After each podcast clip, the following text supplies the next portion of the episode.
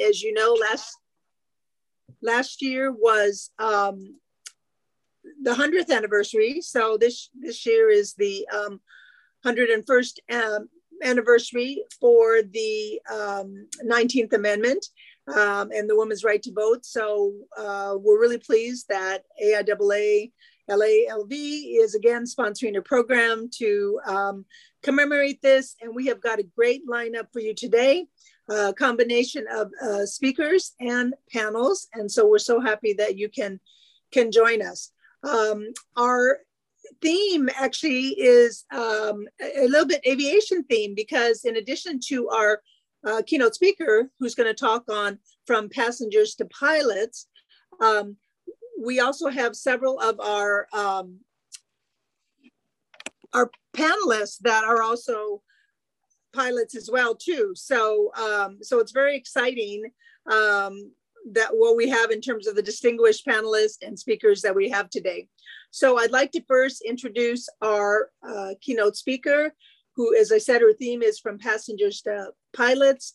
Um, it's Ms. Leslie Shakowski. And Leslie has a very interesting job. She is a docent up at the Museum of Flight in Seattle. And I know I have been up there in person. For those of you who have been up there, you know what a thrill it is to see that museum. Um, you know, one of the stellar examples in terms of um, flight up there, in terms of what they have and their artifacts. And Leslie serves as a docent up there. She has a very distinguished background in terms of um, library science and archiving and history, and so is a really perfect um, speaker for this topic that has a historical theme to it. Um, her bachelor's is in drama theory. She has an MS in library science, so um, certified librarian, and also a master's in liberal um, studies. So very interested in history. She had a concentration in 19th century American history and literature, and has worked in a variety of positions in library and archives.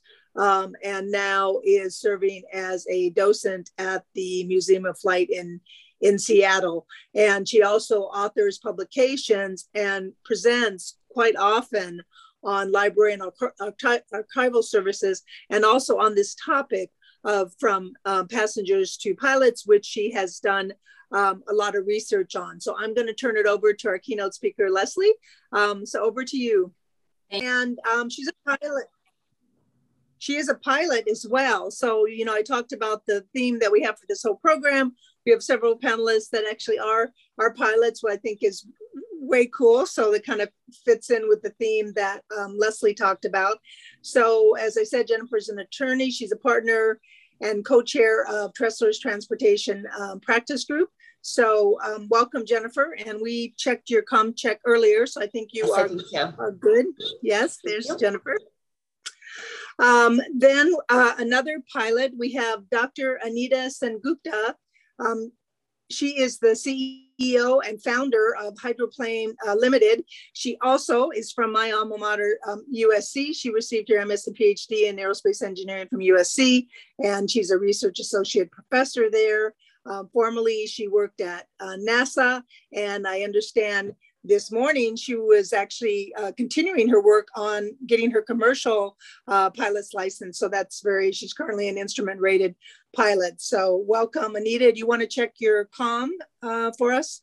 Yes, thank you for having me. Good morning, everyone. Yeah, very good. Welcome. And then uh, we have Dr. Swati Saxena. She is an AIAA Lifetime Senior Member, so uh, made the investment to be a lifetime member um, and is currently a senior member of the society. She serves as a technical and project man, uh, manager from ANSYS in, Incorporated. And um, she also has uh, her PhD degree in aerospace engineering from, from Penn State. So welcome, Swati. Do you want to check your com? Yes, sure. Thank you. Thank you, everyone. Thanks for having me. Glad Very to be good. here. All right, so those are our panelists. And then uh, in addition, I mentioned that um, Leslie will also be, be joining us. So what I've asked the um, panelists to do is for each of them to, um, to start with, I, uh, I've given everyone uh, five minutes uh, of the other the five remaining panelists that have, have joined us to to give some input of something related to their um, career and profession. So it could be, um, you know, a personal story, could something that they feel has been important in their career. But I've kind of asked each of them as uh, first to kind of provide some of that context as we get into talking about careers. And so um, we can go ahead and do that uh, do that now. And um, why don't we start then with um, uh, Claudine? All right. So contrary, so I um, was interested in aviation at a very young age. Um, I wanted to be an astronaut. Um, so I went to high school for aerospace engineering in New York. We have Brooklyn Tech. We have Brooklyn Tech High School, and they have aerospace engineering as a major. Um, and I think it served me well. Um, I then went on to college to major in aerospace and mechanical engineering and um, my job. It was the end of the Cold War era when I entered the field. So the jobs did come in um, in mechanical engineering, as my professors told me, and that's part of the reason I got mechanical engineering degree as a backup for my aerospace. Um, but I quickly was able to get um, leave the automotive industry and go into um, aerospace, first working at Raytheon um, missile systems in Tucson, and then um, Raytheon Aircraft, which um, was was formerly known as Beechcraft. Um, so I really appreciate all of the um, the photos of the Beechcraft and the stories about uh, mob, what they call mob beach, etc. So um, from there, I went over to Sikorsky and worked, which was purchased by Lockheed Martin. And I am currently a principal systems engineer at Lockheed Martin Skunk Works. Um, I'm really excited to be here. I'm also the AIAA Diversity and Working Group Chair.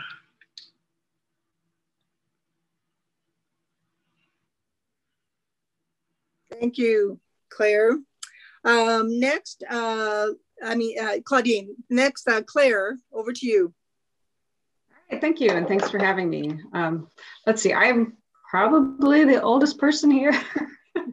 so I graduated from college in 1979. Um, even majoring in engineering was maybe a little random. I started college as a math and Russian major, but then I decided I wanted quote unquote a real career. I didn't want to just teach, is which I was what I thought would happen if I just did math and Russian.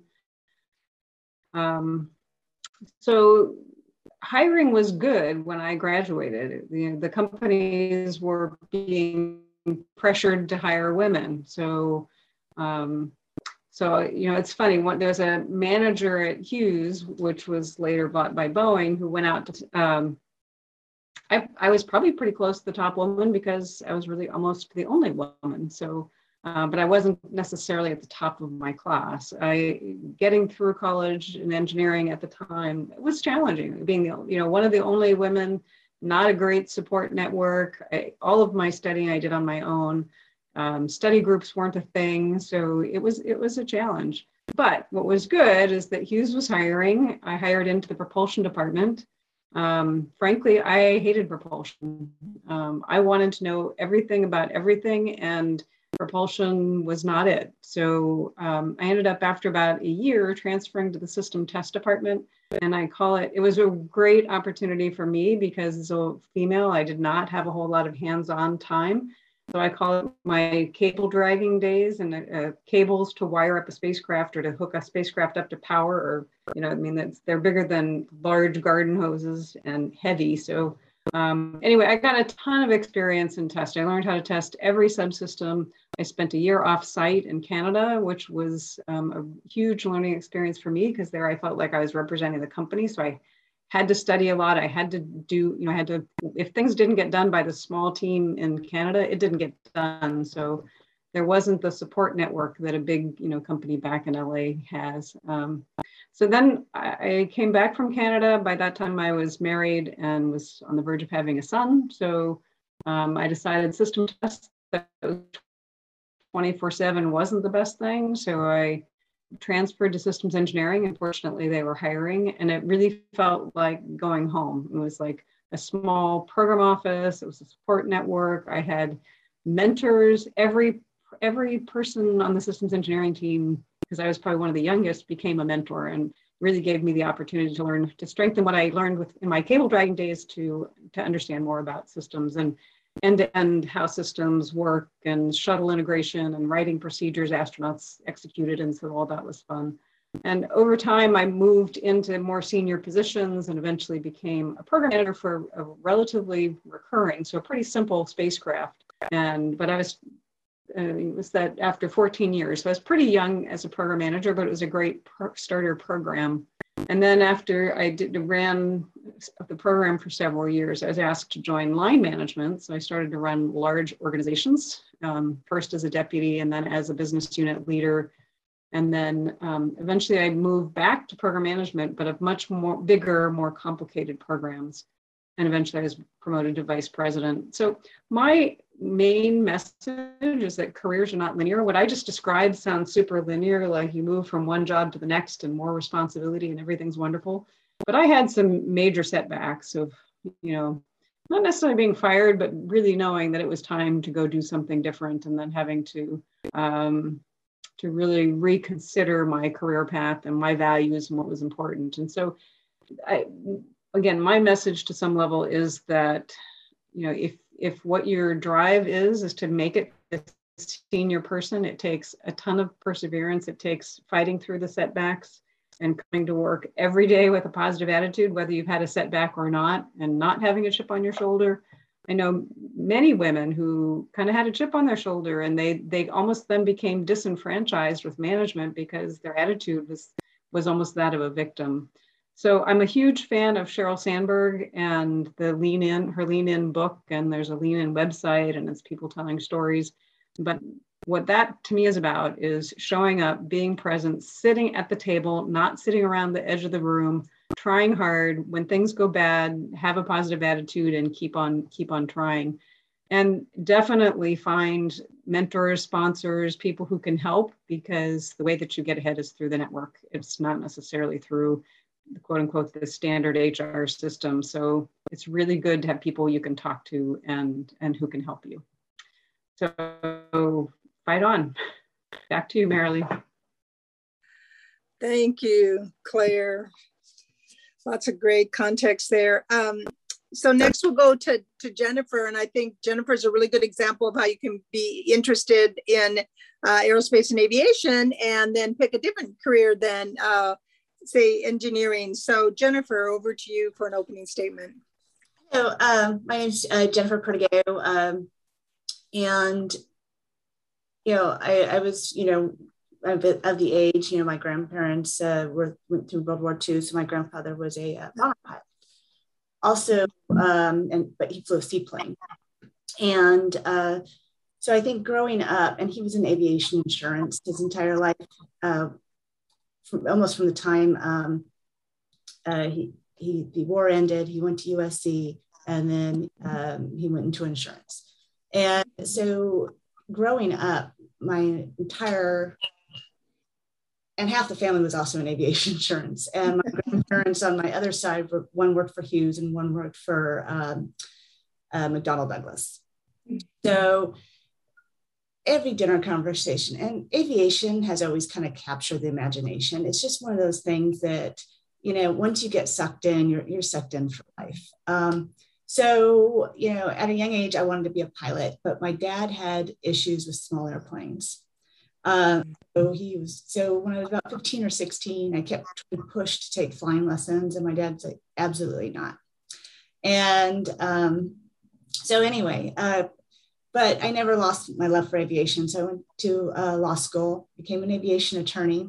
Um, because what I like to do is what we do a lot of is investigation into you know the aircraft accidents. Um, matter of fact, yesterday I spent the day at Van Nuys Airport we were going through wreckage of a helicopter.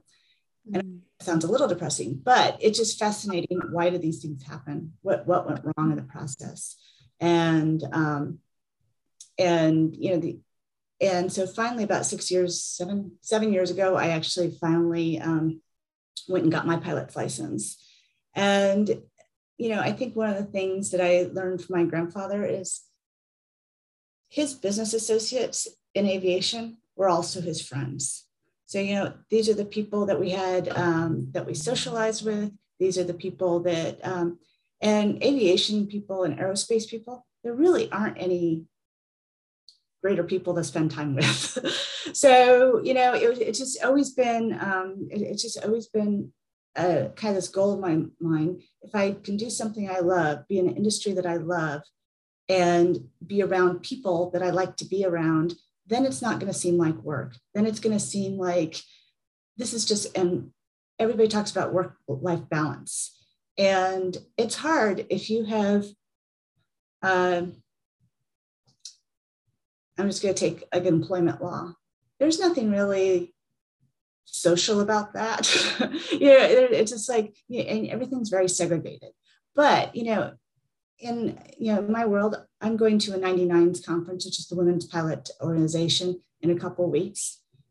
I have some clients there, and but most of it will just be fun. And then in October, I'll go to the International Aviation Women's Association. And again, there's a lot of overlap between my personal and business life, which just makes it easier because you know we can go and have some fun, but we can also get some business done. And you know, at the end of the day, then we can talk about planes over a couple drinks.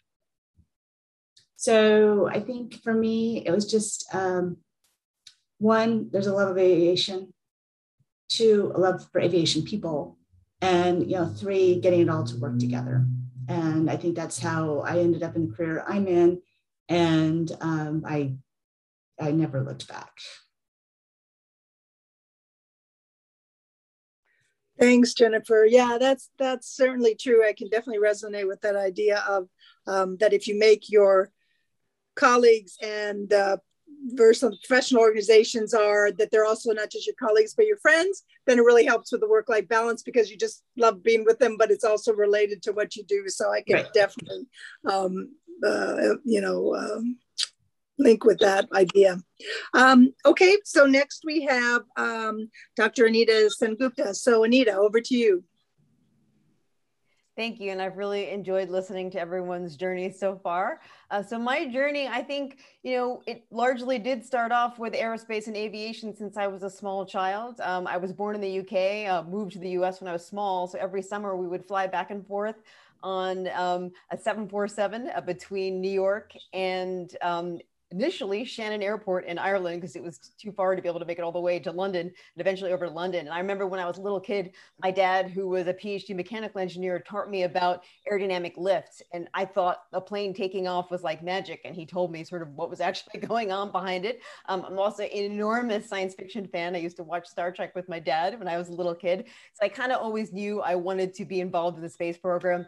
I went and got all of my degrees, BS, MS, PhD in aerospace engineering. And ironically, I was going to go um, full on from my undergraduate to do my PhD at USC, but Boeing came to interview at my school and um, I'm like, okay, I'll interview with them, see what it's like. And they told me, oh, if you come to work for us, we'll pay for your graduate school and we'll pay for you to get your pilot's license. I was like, oh, that sounds like a great deal. So I decided to go to school part time for my master's degree, work full time for Boeing, and started working on my private pilot's license as part of their program. So they paid for once you got your solo and they paid for you once you get your license. Um, and I eventually finished my PhD. I went over to JPL, um, NASA JPL, and uh, focused for five years on my PhD work, which is in ion propulsion and then shifted over to something completely different, which was entry descent and landing systems for Mars, working on aerodynamic accelerators. So it's kind of like the opposite of being aerodynamically efficient, which an airplane should be, and being aerodynamically inefficient to produce drag. Um, I then became a manager for five years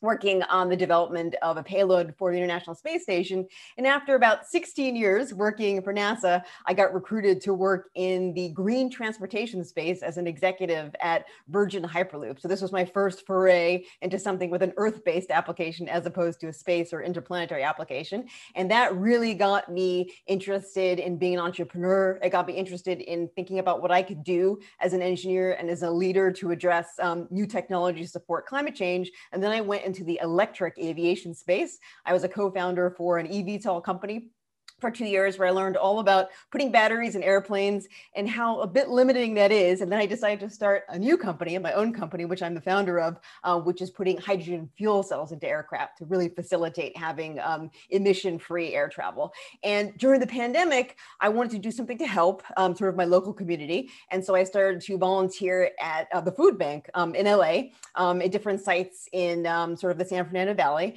And I saw these people wearing this shirt there. I'm like, oh, what's that? And they're like, we're the Civil Air Patrol. I'm like, what's the Civil Air Patrol? I've never heard that before. And so then I joined the Civil Air Patrol so I've been a member for just not even a year yet, and I'm now a captain of the Civil Air Patrol. You're able to advance more quickly if you have advanced degrees and a professor. I'm a professor at USC as well, and I'm training to be a search and rescue pilot now. I finished my mission scanner rating, my mission observer rating, and I have to say it's absolutely exhilarating to be part of an operational scenario, using your skills as an engineer, using your skills as a pilot, using your skills as a leader to kind of help people here at home. And so aviation definitely is my life now, whether it is my company or whether it's what I teach in my university role or what I do in my free time as a captain in the Civil Air Patrol. So I absolutely love aviation and um, sort of the sky is not the limit when it comes to the job opportunities that are out there right now. So this is the time to get into it. Thanks. Great. Yeah, that's an amazing um, background in, in aviation. So uh, Anita, just amazing. Um, next, we have Dr. Swati Saxena. Uh, over to you, Swati. All right, thank you, Marley. Um, really, you know, glad to hear all these stories and uh, such great achievements of you all. Um, so, growing up, you know, I got interested in aerospace vehicles, just you know, different kind of vehicles that are out there. Got interested in how they design, how they're designed, how they uh, perform, uh, you know, how the how they can fly and all of that, and the aerodynamic drag, what's lift, what's drag, and all those things I got familiar with uh, when I was growing up, and um, uh, when I was a child, I also was uh, very interested in astronomy and at some point of time i thought we you know aerospace and astronomy are very related and are similar which uh, you know it's, it's true to an extent but but uh, you know they're they're totally uh, there's like a different worlds as well. So um, i uh, uh, so after i grew up after my you know high school i got a, a chance to study aerospace engineering at IIT Kanpur, Indian Institute of Technology Kanpur, which is um, a premier engineering institution in India. So I was fortunate enough to get admitted there, and uh, it's it's the only institution in India with an aerospace engineering degree which has uh, its own airstrip, and also uh, ha- we have used to have a very active gliding club uh, few Cessnas, few Piper aircraft. So that really opened up the world for me. I got a chance to uh, fly those aircrafts. Uh, you know, sit sit next to the pilot in the in the cockpit and and see how the controls work and all of that. So that was a really really good experience after finishing my bachelor's, I came to the US for my graduate studies and um, uh, I did that from Penn State, both my master's and PhD. And uh, during my graduate studies, I got a chance to work on projects with uh, uh, companies like Boeing and Pratt and Whitney, which was very, very uh, good to um, good good exposure I got with you know working on some of the challenging problems they were looking at. So my area of research was aeroacoustics. So I was uh, developing uh, models and um, methods to um, calculate the noise generated from a, a, jet engine, a fighter aircraft, and so on. It was very interesting to see what kind of uh, what's what's the the huge range you know you see in terms of uh, the the just the acoustic signature of these aircrafts and what kind of methods are employed to uh, make them uh, to reduce the noise. So that was a very good uh, experience working on working with boeing and pratt and whitney during my phd and uh, i was also fortunate enough to be awarded the amelia earhart fellowship that the zonta uh, International uh, gives every year for uh, women pursuing higher studies in aerospace engineering. I believe they give out around 35 such fellowships every year. So that was a very uh, big motivation, big uh, you know motivation and uh, uh something that I'm, I was, was really fortunate enough to get at that point of time. That was a big, uh, big motivation. So after finishing my PhD from Penn State, I got recruited by uh, GE Global Research Center in upstate New York. Uh, they have a huge research uh, facility there and uh, as uh, uh, most of you might be familiar with GE, they make gas turbine engines for both aviation and land-based power uh, generation applications. So I got a chance to work on some really, really cool technology at the research center on their uh, some of their engines, both aviation and land-based power, mostly uh, GEnx, GE9X, and LEAP engines on the for the aviation side.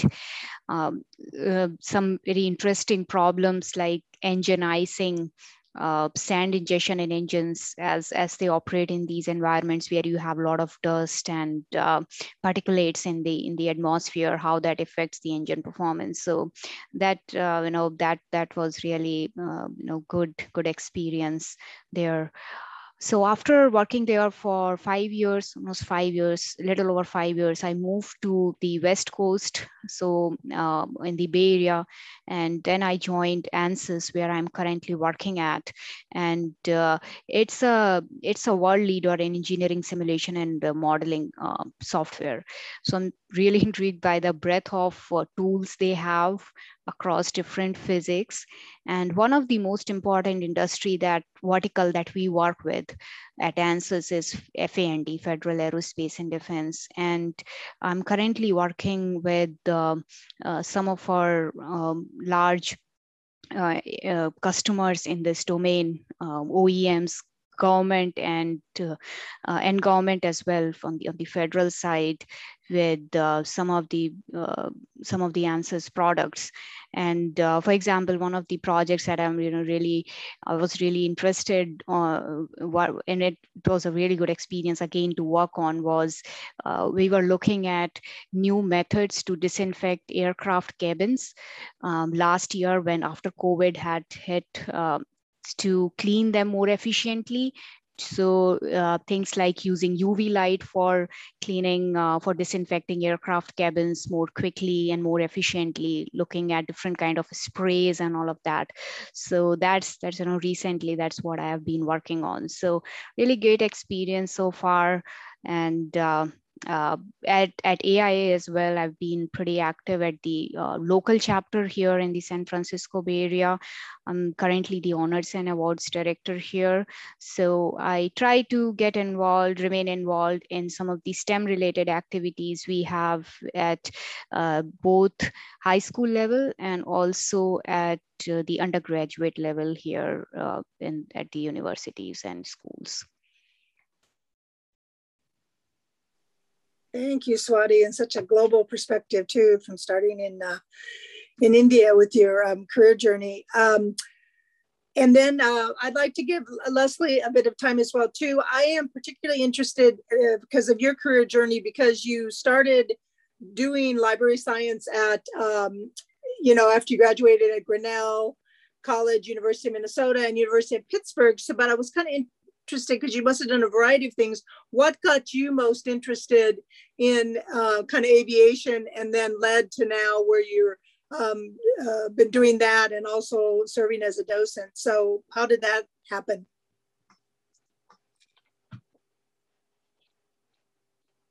Leslie, are you on mute? Yes, I just okay, myself. Sorry. Good. Good. Uh. Um, interesting question.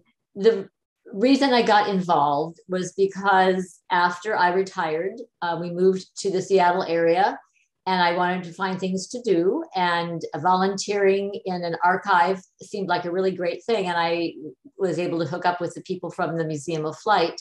So it wasn't the subject matter so much in the beginning as it was just having an opportunity to volunteer in an organization um, where I could do uh, some work that I would be familiar with.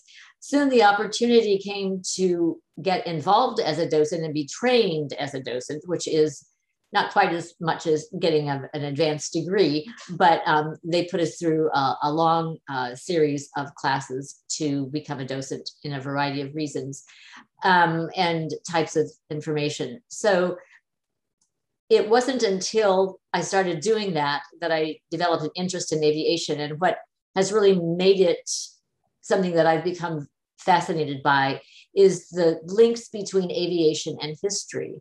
And as I've thought about it over the years, being, um, I think I am older, Claire, than um, other people in this group, um, I recognize that in some ways you can tell the history of the 20th century through aviation. And I think the same thing will be true for the early part of the 21st century, because so much of what has happened has either come about because of advances in aviation or various um, relationships like that. And I just find that connection really important. And then for me, my only real connection with aviation is as a passenger. And I've not flown quite as often back and forth uh, the pond um, to the UK as, as um, was it Anita did?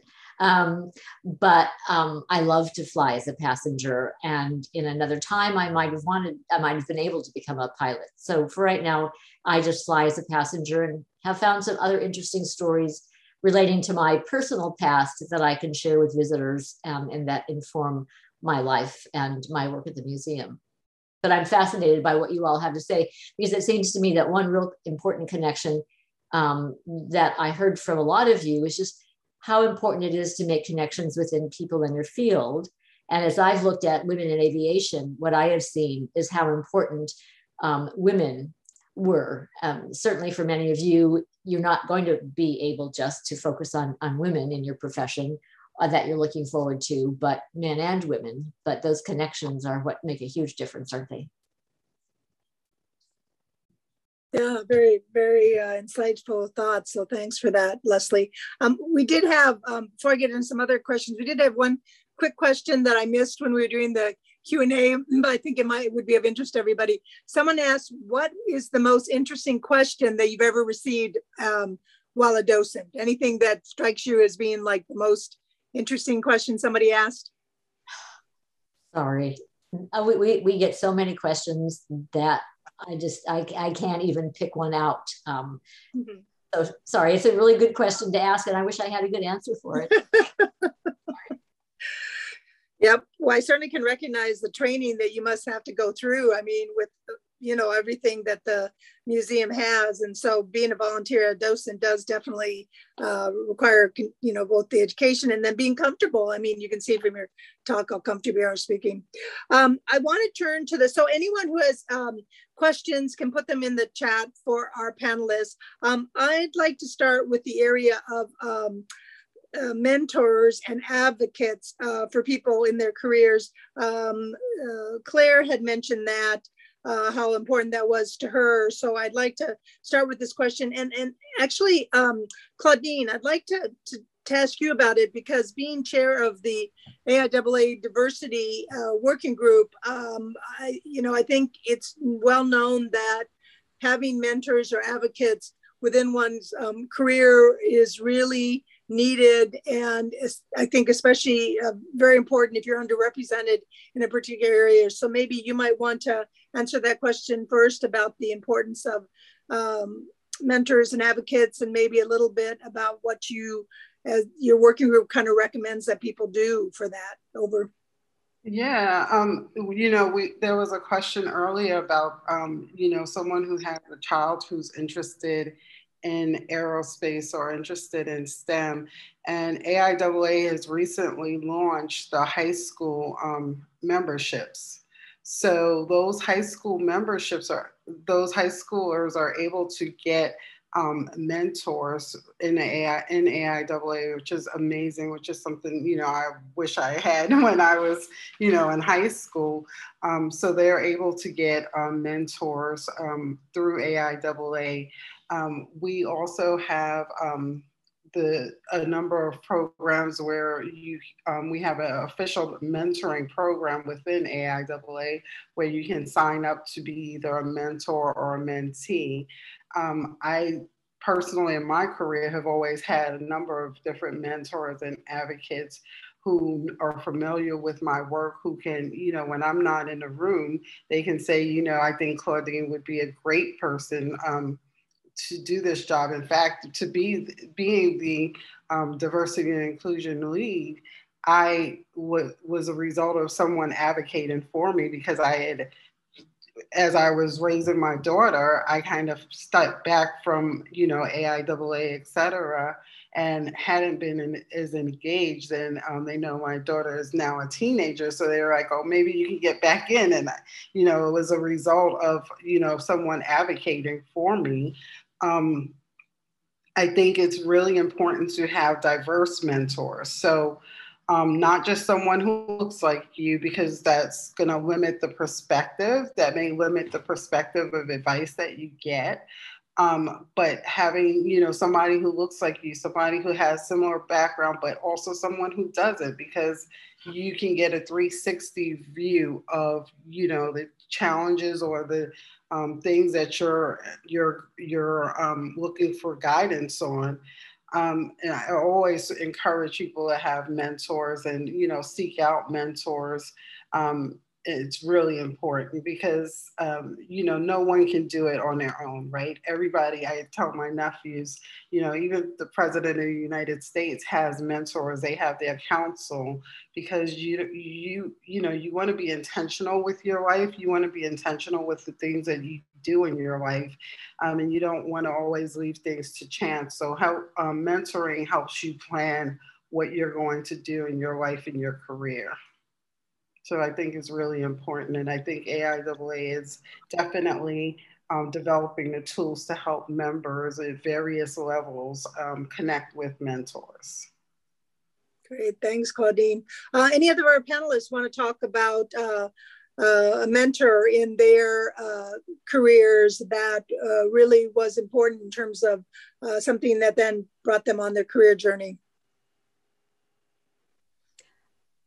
I could say something which is slightly um, uh, an aside to that, which is sure. I completely second Claudine's um, comments. And I actually have a little bit of a sad story on that, which is that it took me about 10 years into my career before I even had a mentor. I didn't know what mentors were. And I found out, sadly, that all of my male colleagues had had mentors for years. And so when I found out about it, I was like, why don't I have a mentor? And it actually does hold you back quite a bit without having one. But I went out and got five mentors. So then I got a, a really large supply of people helping me from different perspectives perspectives and hearing people's different perspectives is kind of the right way to do it. And I was in a management role, so that was the time for it. But because of that, I now actively participate as a mentor in, in aerospace mentorship programs. There's two that are great for aerospace. One is MAT Fellowship, um, which is for new space jobs. It comes with a, a, executive mentor, could be me, and then also comes with a summer internship and, and a great network of people. And the other is Brooke Owens Fellowship, which is an aviation and aerospace a mentorship program for women in those career fields. I'm I'm also an executive mentor there, also comes with a fellowship. So it is so important to your careers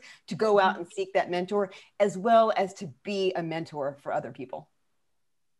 Yeah, no, very, very valid, and it's it's true. I mean, yeah, mentors are so important, and um, so both to to find some for yourself as well as to then pay it back going forward. Very, very important, Anita. Um, you know, uh, I'll just share one quick story myself. I Claire had mentioned about how you know, she was originally thinking she'd be a teacher and then went into engineering. And it was kind of the same thing for me too. I was in math and um, th- thought I'd be a, a, a, teacher, right? I mean, that's um, kind of what I thought of the, the, career that if you were in in math, and I really didn't have folks around me that were in engineering at that time. And I was on a semester at sea um, program, and it was actually a history professor of a class I was taking on in that program. And I was, you know, he's asked me what I wanted to do, and I said, "Oh, I'm going to be a teacher. I'm going to teach math." And and of course, he was professor at the, the university, and then teaching on the semester at sea. And he said, "Well," he said, you know if that is like absolutely your goal that you just have this passion that that's what you want to do is teach um, he said that's great. But he said if you as a woman are going into teaching because you feel like that's the only career available to you have you ever thought about engineering? And so here, I think, was, you know, when I threw reflect back on that story, and it was after then I got off at semester at sea, then I started looking into um, engineering uh, programs and then kind of turn toward that. And so I think sometimes the other thing is about mentors is it, to um, Claudine's point, it's not, uh, you know, it's kind of a diversity thing and you, you never know where kind of some of that career advice is going to come. So here it was, you know, uh, through someone that was a history professor, but really had a very profound message that then kind of changed the whole career arc. So, um, you know, mentors and advice uh, can come from a lot of different places. Um, from our panelists, any other thoughts on uh, mentoring that uh, you'd like to share with everyone? Actually, I was just going to mention one thing. Um, I early in your careers, I think definitely mentors are uh, absolutely important, but I think it just doesn't end early in your career. I think it's helpful because um, uh, I'm chair of the transportation practice, and that's kind of what I always want to do. Well, I always, in my mind, it was a, the aviation practice, but our transportation practice encompasses our aviation, maritime, and trains, and whatever that falls within. So, um, but then all of a sudden, I'm like, oh, what are my next goals? And I, I, I so I'm 46. I'm I was kind of mid career, and I'm thinking, oh wait a minute, this this was my goal. I'm now there. What is, what is my next step? And actually, it was kind of timely because all of a sudden the firm was kind of looking. A lot of people had kind of reached this point where they'd kind of reached their goal in their career, but they're just mid career. So what is next for them? And so uh, we actually, our firm actually started a, a mentor program where you know the people kind of the generation ahead of us um, you know you kind of instead of having you know basically help you move on from your goals that you've already achieved and um, you know formulate new goals and how to help you get there and how to help you see additional possibilities that are out there of things you can do. And not to just kind of like oh i reached where i need to be and here i am. Um, so i think it's important throughout your career to have a mentor and uh, even you know even when you're mid-career and you know you're just kind of at a crossroads where do i go from here and uh, so i think that's actually been very helpful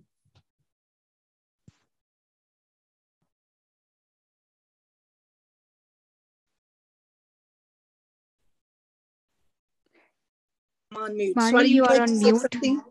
Uh, yes. yes. just you know one quick point it came to my mind um, it might be useful here so as we talk about mentors and advocates and sponsors mean we all agree that it's very important for uh, our career as we go through this journey our career journey and how to um, expand our you know network or um, how to be able to find these mentors which uh, are so, so, most of the time the people we work with every day those are the people we end up going to and ask um, if they would like to be as our mentor. Most have seen at least that was i was i was doing.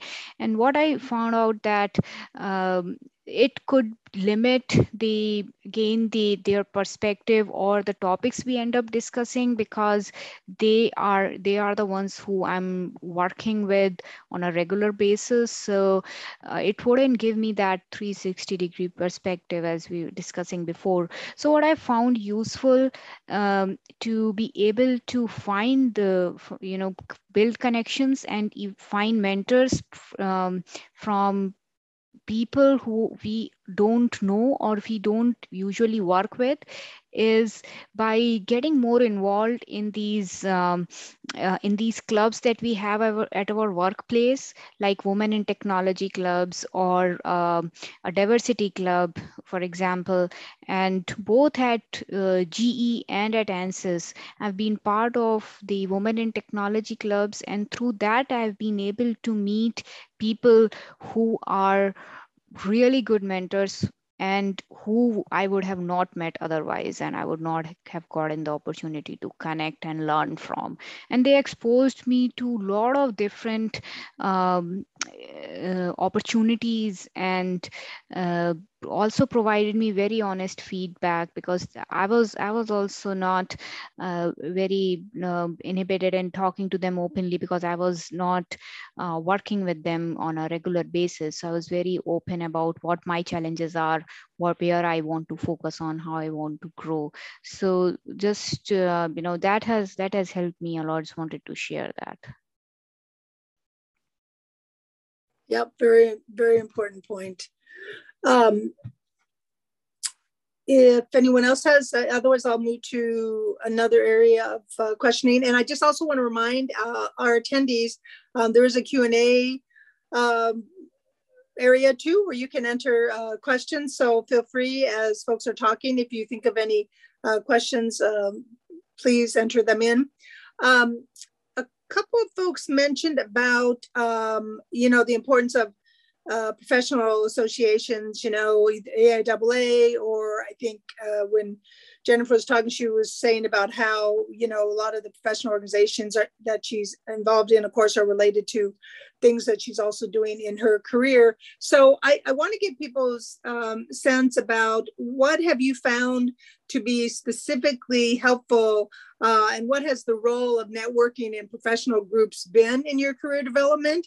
And I also was interested in terms of, you know, is it um, external organizations are also maybe being in as not as a heavily um, uh, represented field by women, you know, have uh, some women's groups like Jennifer mentioned about the 99s, which is a women's pilots association. Um, so what kind of impact have those had on your career, you know, professional groups, either uh, in terms of the your broader career uh, area or say a women's group that provided um, support for you? Anyone like to start with that? I, I, can go ahead and start. I think um, there's kind of three uh, additional organizations that I've uh, been involved in, and kind of the original one was the Aviation Insurance Association. And going back to my grandfather's, is kind of he was one of the original members of that. So what made it easy for me is even though originally um, there were really maybe 10 women out of 600 people uh, that came, uh, probably more than that, but it just seemed like there were very few. and uh, but what made it easy is because while my grandfather was no longer attending these, um, you know, I'd grown up knowing a lot of these people, so it made it easy for me. So it was almost almost going to a family event, even though. Um, uh, and so I was able to uh, make a lot of connections and meet a lot of people, and a lot of people were willing to take me under their wing and essentially because it went back to you know my um, my grandfather was just very well loved in the industry. So that um, that is a, a, conference that i never miss. And i've um, and i've just made a lot of connections. Um, we get most of our work um, from the insurance companies that insure the um, aviation companies and manufacturing companies and airlines. So most of uh, so we're actually usually talking a lot to the insurance carriers so um, th- this has been a great organization for me. Um, now the 99s would be more of a social organization. Um, you know, it's uh, there's about I think I think there's about 6,000 members worldwide. Um, there's you know an, an, annual conference every year, and um, I'm actually on the board of the Southwest uh, section of the uh, 99s. And I've just met a lot of great pilots. Actually, one of the founding uh, members of our chapter is a WASP. She's still alive. She turned 100. Uh, we had a Zoom birthday party for her. And, um, and she's been great too. This is kind of going along with mentor. You know, she, she's 100. She just lost her medical to fly, but she's still flying because she flies with a with another pilot. Uh, but anyway, so I mean, just she's kind of that quintessential aviation person that just loves it so much. She never, uh, you know, she's still, I think I met her when she was about 92. and uh, I mean, she's still as uh, vibrant at 100 as she was at 92. but, um, and then, uh, but going back to the last um, uh, organization that um, I participate in a lot is the International Aviation Women's Association. And I do highly, anybody who is on the aviation side, I do highly recommend that one because um, it's basically women executives in aviation companies uh, that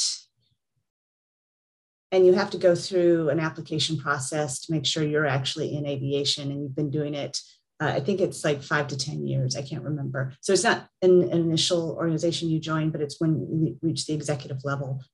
And there's probably i think there's only maybe 300 400 members and a lot of them end up coming to this conference. Um, and it's just a it's just a great organization to join because I think a lot of these women started this organization in, I, want to say it was the 70s, just because there weren't a lot of opportunities, there weren't a lot of mentor opportunities. And they realized that they needed to do something uh, if they wanted to continue to compete in these uh, aviation aerospace industries. And they've done a great job. And the, the talent, the, um, the women that are in this organization are just phenomenal. And so um, you meet a lot of connections and you just meet a lot of inspiring people. And, um, and if, if, there's any women out there looking for an, an, an it's more aviation than I would say aerospace. Um, but if there's anybody looking for that, I would highly recommend this organization. Great, thanks, Jennifer. Uh, Claudine?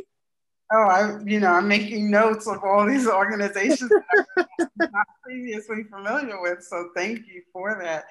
Um, when I was an undergrad, I served as president of the National Society of Black Engineers. And that gave me amazing leadership training. I had like a membership of 100 people, a board of 20 people. So that was really like, so these organizations provide leadership training. Um, they also so I also served as the head of the Women's Impact Network at Lockheed Martin in the Palmdale location. So that um, being the head there, it also gave me visibility and um, access to executives because they want to know how can they um, you know, further the fight, what are some of the challenges that women in the organization are having? So I definitely agree. Um, you know, being part of these organizations is not just you know professional development but it's also um, expanding your network and also allowing you the pipeline. Most of um, these organizations all want to further the pipeline of you know whatever their objective is. So um, you know so it also gives you an opportunity to pay it forward. Look at you know people who are coming into the industry who um, you know who can benefit from your mentorship etc so um, that's another purpose i think um, some of these organizations serve. Um, it also allows you to share you know recipes for success um, uh, serve as a support group and also um, advocate for certain issues you know that are relevant to the organization. So so so those are some of the um, benefits that I think um, being part of organizations provide. Yeah, yeah. I think the leadership opportunities is a really uh, key one. I member of Society Women Engineers since um, college as well, and um, we just had an event last night, the induction of the this year's. Um, SWE President Rachel Morford actually works in my company, the Aerospace Corporation, and you know SWE as well does a lot for women in um, um, STEM careers and, and, and, in engineering. So, um, and it is, there's a lot of leadership opportunities to your point, Claudine. Um, I wanted to ask uh, Claire, because um, I know that it's been, I think just in the last year or two ago that you were inducted into the National Academy of Engineering. And I know that NAE really also focuses on um, bringing awareness uh, for engineering, not just within the U.S. but globally as well too. And um, so, I, any thoughts that you have related to um, either NAE or the role of professional uh, societies in terms of uh, bringing additional awareness to careers in aviation and aerospace? Well, thank you. Um, so it was, yeah, it was definitely a nice recognition from NAE. I actually will be inducted in October. So, oh, okay. So it's just um, recent. So, it, so I'm still very new to the organization and I'm frequently invited to be on a panel or do this or that. And I'm still figuring out my way there. But what I, one thing I want to get people to think about with respect to these organizations is to some level, I would view them as affinity groups. And you know, particularly if, you know, for particularly for women in engineering, where you're often a minority, you can feel very alone. And it's getting better. I, I know there's a lot of women at the Aerospace Corporation, but uh, but I think it's important, particularly as you know, young people come in. You know, you'll have a diversity of the workforce, and they may feel like there's not, you know, there's no other young people around, or there's no other women young people. So there, there is research that says that if people can join affinity groups, it can be, it can make them bond to the organization better. So if we're worried about the pipeline and worried about women exiting the field, these affinity groups can be very important. Um, but one one event that I helped, um, I was with Boeing. I was executive champion for Boeing Women in Leadership. Uh, but we held an event, and it was kind of it was at lunchtime. It was kind of very open forum. But what we ended up doing was dividing into kind of age groups of um, you know like young and and the goal was to get groups of about 10 people together to share like problems. So you had the single women that were new to the company and trying to meet people. You had the young moms who had childcare frustrations. You had some of the older folks who had um, teenagers and teenage challenges. And then you had some other people who had elder parents and and so we got them, each group then could brainstorm and share their strategies for coping because, you know, life's challenge. And um, this is probably a really good thing to do with COVID. You could do it virtually, but life is challenging and being able to get people together to share ideas and solutions. Again, it could be, you know, feeling stuck and looking for ways to get out of a current assignment and move on to something else, or should I get an MBA or whatever. But anyway, that ability to share experiences and and have other people of your same age group offer solutions as opposed to a senior person who says, you know, from on high, oh, you should do this. Um, but but anyway, these groups kind of offer those kinds of um, sharing opportunities and learning from each other.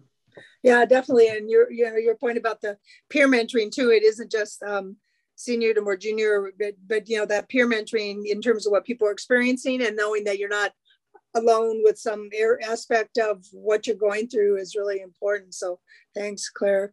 Um, Anita, as, a, as a, an entrepreneur now, um, you know, I'm, I'm sure that, you know, a lot of the networking and stuff you do in terms of being an entrepreneur and for your business, uh, what kind of professional organizations are most helpful, do you think, in this uh, arena of aviation or aerospace? Besides yeah. AWA, of course. I was going to chime in on that because I've had some experience of late um, as part of a new proposal I'm putting in um, with the Air Force, where if I didn't have access to my professional network, and a lot of that coming from AAA and the Vertical Flight Society, I wouldn't have been as successful to sort of mm-hmm. generate the support and letters of support that you often have to put with these types of proposals. Uh, the business side of thing, professional organizations allow you to have a very focused aligned professional network with what it is that you're doing. And when you are on the entrepreneurial side, you're always in fundraising mode, whether that's applying for, you know, a grant, applying for a government contract, or applying directly to the investment community. And it is your network that facilitate those connections. Without it, you'd really be struggling, right? You'd be a tiny little plankton in, in the ocean of the earth. Um, so for me, it's actually helped me quite a bit both AIAA and Vertical Flight Society um, with fundraising over the course of the past six months, as well as connections to help me put in additional government proposals. And then on the other side of that, when um, I'm looking to hire, I also consult my network. Um, and a lot of the people in my network, my most you know strong connections come from the people I've worked with over the years as part of being on a technical committee with AIAA, and the newer people that I've met in the eVTOL space. And then if you are the really young early career hire, by joining in with those um, networks like it could be the young professional network with AIAA. That's how you get access to these jobs because you have people like me who are looking to hire you, and the professional organizations provide that glue to connect those uh, different streams of people. Great. Thanks, Anita.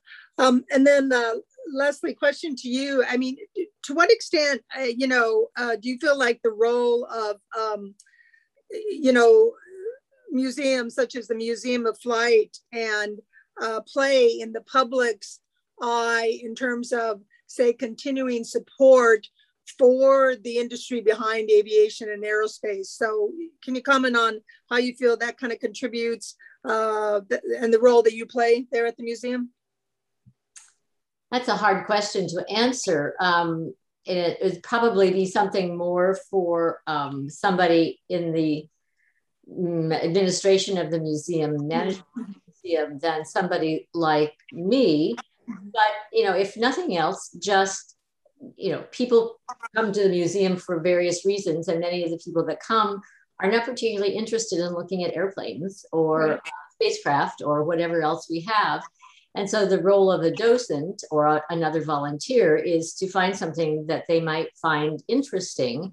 And so in some ways, it's just to promote the whole idea of, of aerospace um, to the general public. And mm-hmm. maybe there'll be a spark there. You don't know. Right. Um, but something somebody sees or a story they hear might might interest them to, to, to yeah. go further. Um, and of course, we have such a great relationship with the Boeing company, even though we're not a Boeing museum, but um, it's, it's a really nice um, partnership that we have and they help us a lot. I don't think we probably provide much for them, but um, so it's, it, it's hard to know from my point of view.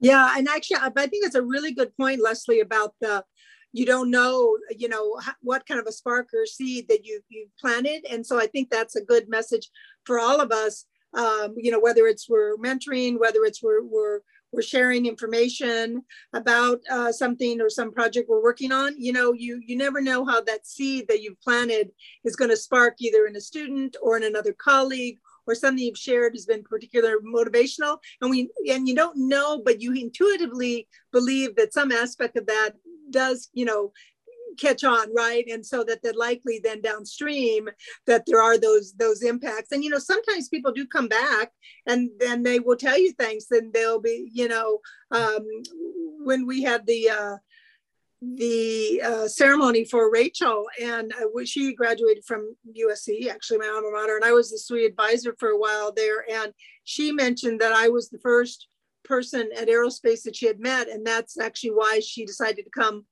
to work for aerospace hearing me talk about my career there and i didn't even know that until she mentioned this you know and she's now been at the company 15 years right? So you never know how just even you know any comment you might make might then contribute going forward. So i think that's a really a really good point. Um, we have one question um, from uh, janet grondin who's going to be um, moderating our next um, panel after our speakers.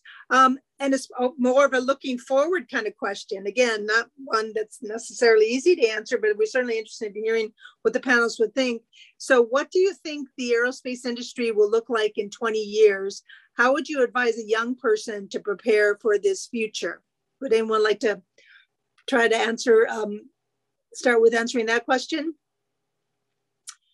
Um, I I'm happy to chime in. sure, sure, sure so um, yeah, I, I, mean, I, I am a, an absolute optimist here, and I think the new space sector is really taking over in terms of private investment going into a variety of companies. There's been an emphasis, I would say, on sort of new launch vehicle capabilities in the new space, but I think that's going to expand into in-space manufacturing, um, in-space uh, resource mining, um, as well as maybe space-based power, and potentially setting up a full infrastructure in space to support colonies on the surface of the moon or even on the surface of Mars. So I think new space is going to be the thing uh, moving forward. So any young person who's looking at getting a degree in aerospace engineering or something related to an aerospace project um, will have a lot of job opportunities. And it was really bad, I would say, in the 1990s. For those of us here, probably remember that, but it has just taken off, and I don't see it changing. So I think we had the dot com era in the 2000s, and the 2020, 2030, 2040 timeframe is going to be new space, in my yeah. opinion.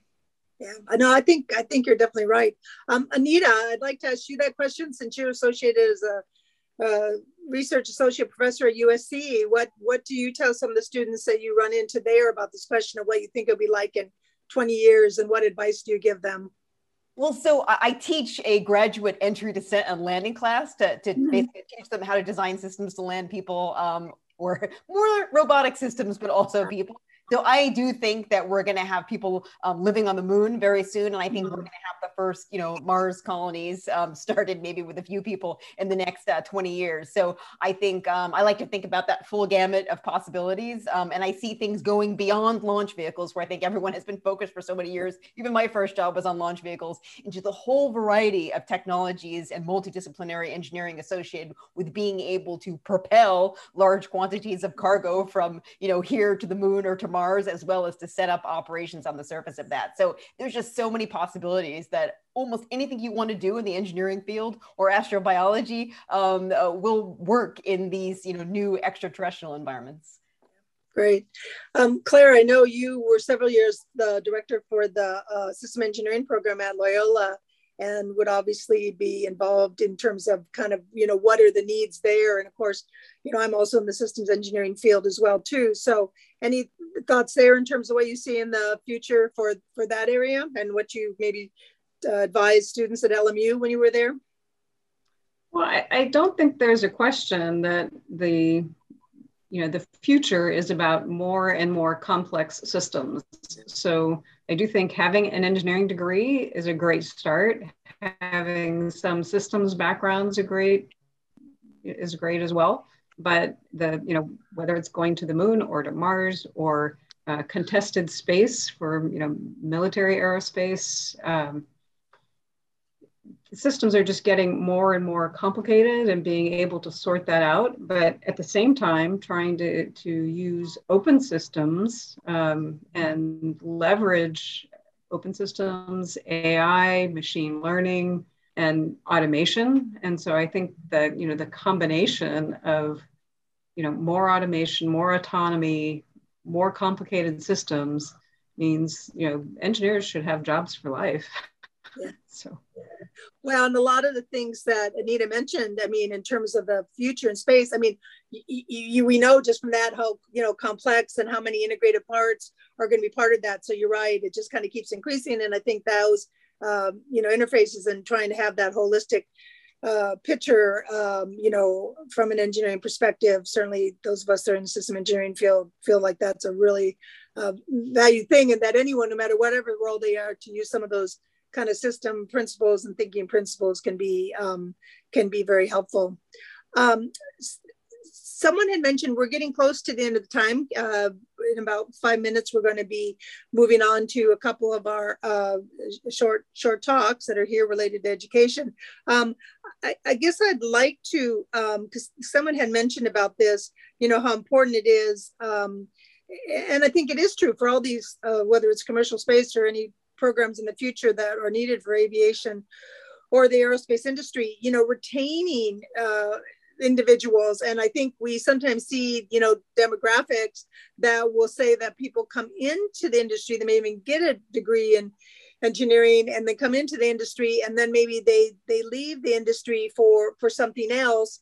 And so i guess i'd open up to the panelists um, you know things that you have found that you think are really important that all of us say as leaders in this uh, industry um, need to be aware of and maybe to help with retention because i think we all believe that we need you know full service across um, you know again from a diversity equity inclusion um, you know people in the industry but you know maybe some thoughts that you have related to um, not just how you get people in the field but then how do we retain them? So any thoughts there? I think one of the big things um, is also you know when we look at the incoming generation to the field it's what is not not just designing cool things but what is the social impact? How does it help people? How does it further where we're going as a humanity. I think, um, you know, always making sure that you're not only designing cool things and that you're taking on great challenges, but also, um, you know, making sure that you're having a big impact socially um, and furthering, you know, the challenges that people are having um, in a social standpoint, I think is also important to retention um, and you know, it's highlighted with the incoming generation into the workforce, but I think we all can benefit from that. Yep. Definitely. I, I want to foot stomp that. Um, I don't know who has the floor. Go ahead, Claire. Yeah, I just wanted to foot stomp that. I think Claudine's exactly right. And I do think, you know, oftentimes women will leave the field because engineering is a little bit too geeky, nerdy, and not impactful enough. And um, I sort of feel like as a manager of people that I was able to be very impactful and help people. So again, whether it's the products you design or the people you're working with or helping people get started, there's a lot of ways that you know the skills that women kind of characteristically have in terms of nurturing and growing and contributing and wanting to change the world for the positive all those things are very very very po- possible with you know aviation and aerospace. But i think it's it's underrated. So i think as we try to encourage women to go into engineering showing that social side and the you know global impact uh, is really really important. So i think claudine you had a great point. Right. And i mean certainly if you're aware Claire, um, NAE's got the Global Challenges program that they do, which kind of does address that in terms of how engineering can be used toward all these just really impactful uh, you know programs which of course run the gamut of, of things. But we also have uh, you know when you look at commercial space and potentially you know going to other planets i mean uh, you know all of that can be very impactful to to society and um, and also a lot of the the uh, the systems that we have you know i mean obviously gps being a great example in terms of you know systems that really have had such and continue to have such an impact on people's lives um, you know across the globe. So very very good point.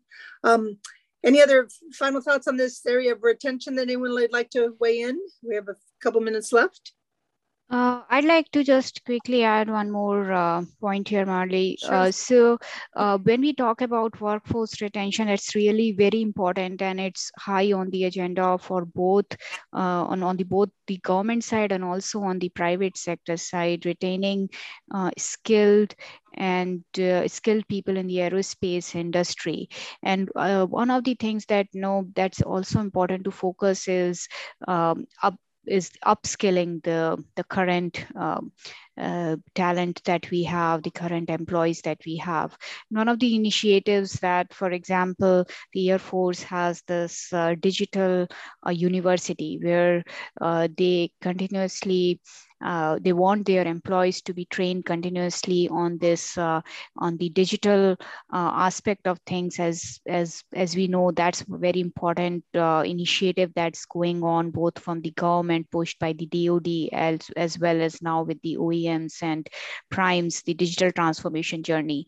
So that's also important to make sure the the current workforce is well equipped and trained and they are continuously being upskilled on some of these uh, tools and practices and the new uh, ways of doing things digitally and uh, being familiar with all the new um, uh, new technologies, new ways of doing things, and the new standards and and uh, uh, the processes that come with it.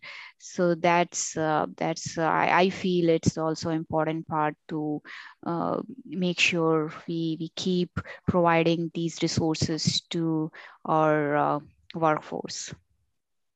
Yeah, thanks, Swati. And uh, what that raised hand was yours. The yes, or is it Nayati. That was your raised hand?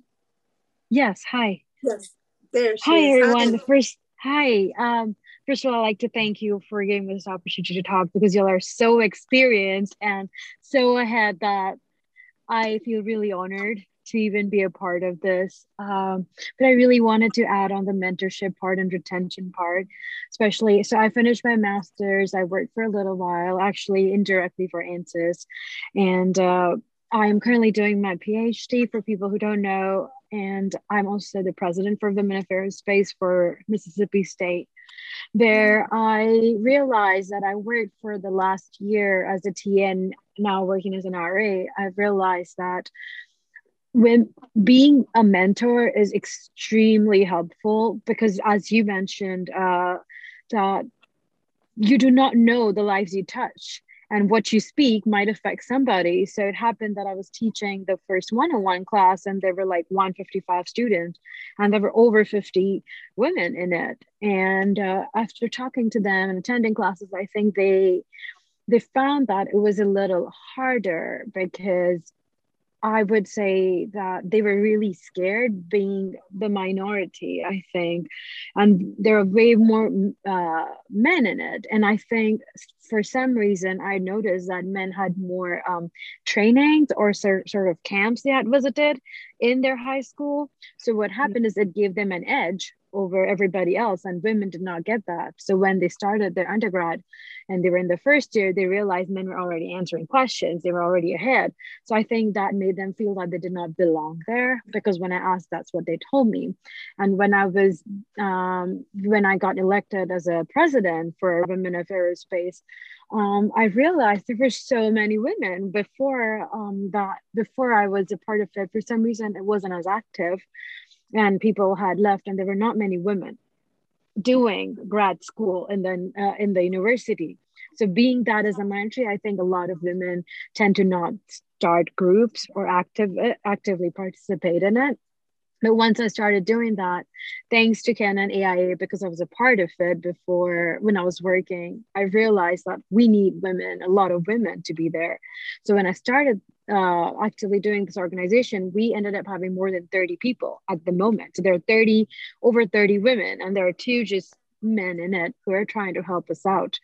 And um, after talking to them, I realized that retention starts very early so uh, like they all they need is a push i think when they're in their university phase because only then i think they can remain in the industry and continue once they have mentors strongly rooted during the university phase. I am again i'm not as experienced as anybody on the panel over here. I'm still working towards my doctorate but i think once they get really confident when they're in the university and they're part of these organizations such as the IAA and Women of Space or um, I, I, was even a part of Civil Air Patrol for a very short amount of time and I think that having that um, support from other women and encouragement I think goes a really long way for the retention in the industry I would say.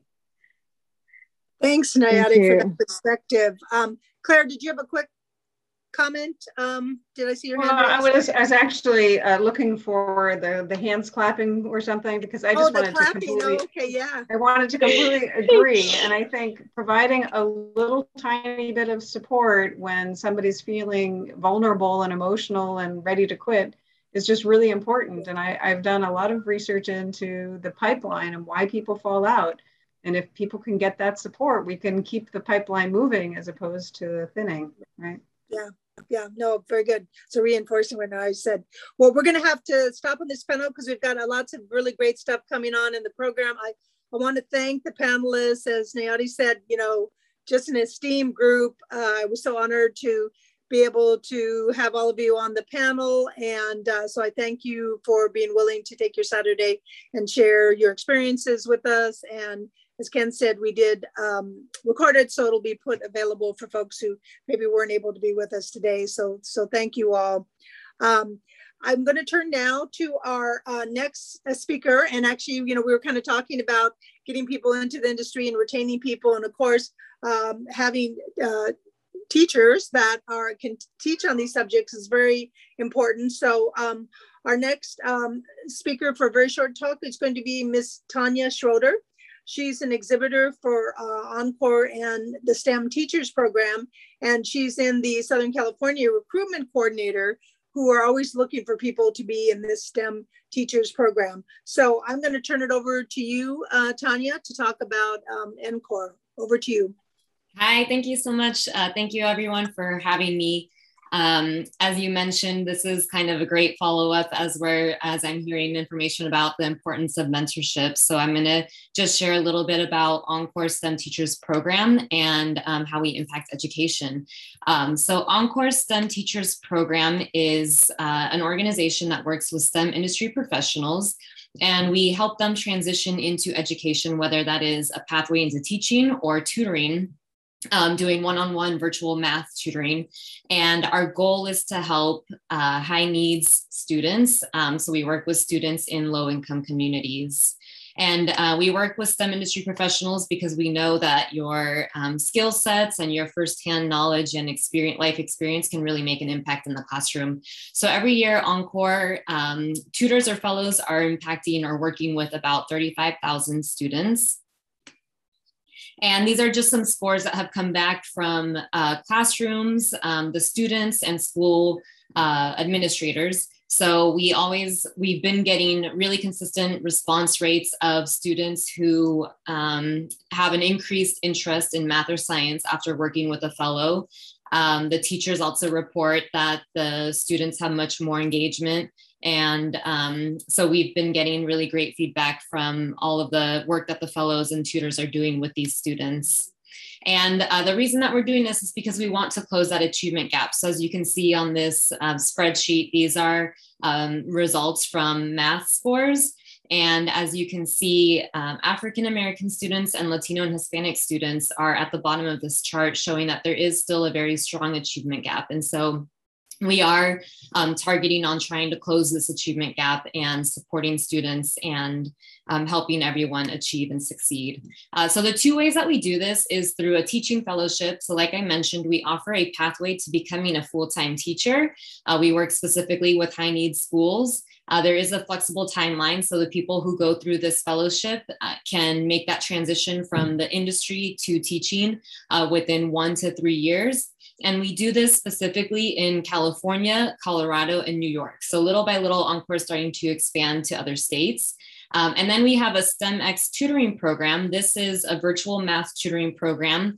It's a volunteer opportunity, and we're also working with high need schools and uh, we're looking for tutors who can give two hours a week um, per semester uh, to work one on one with a student. It's a flexible schedule, so the tutors are able to work with the students and their caretakers um, to decide what time is best for tutoring. So this could be during a lunch break.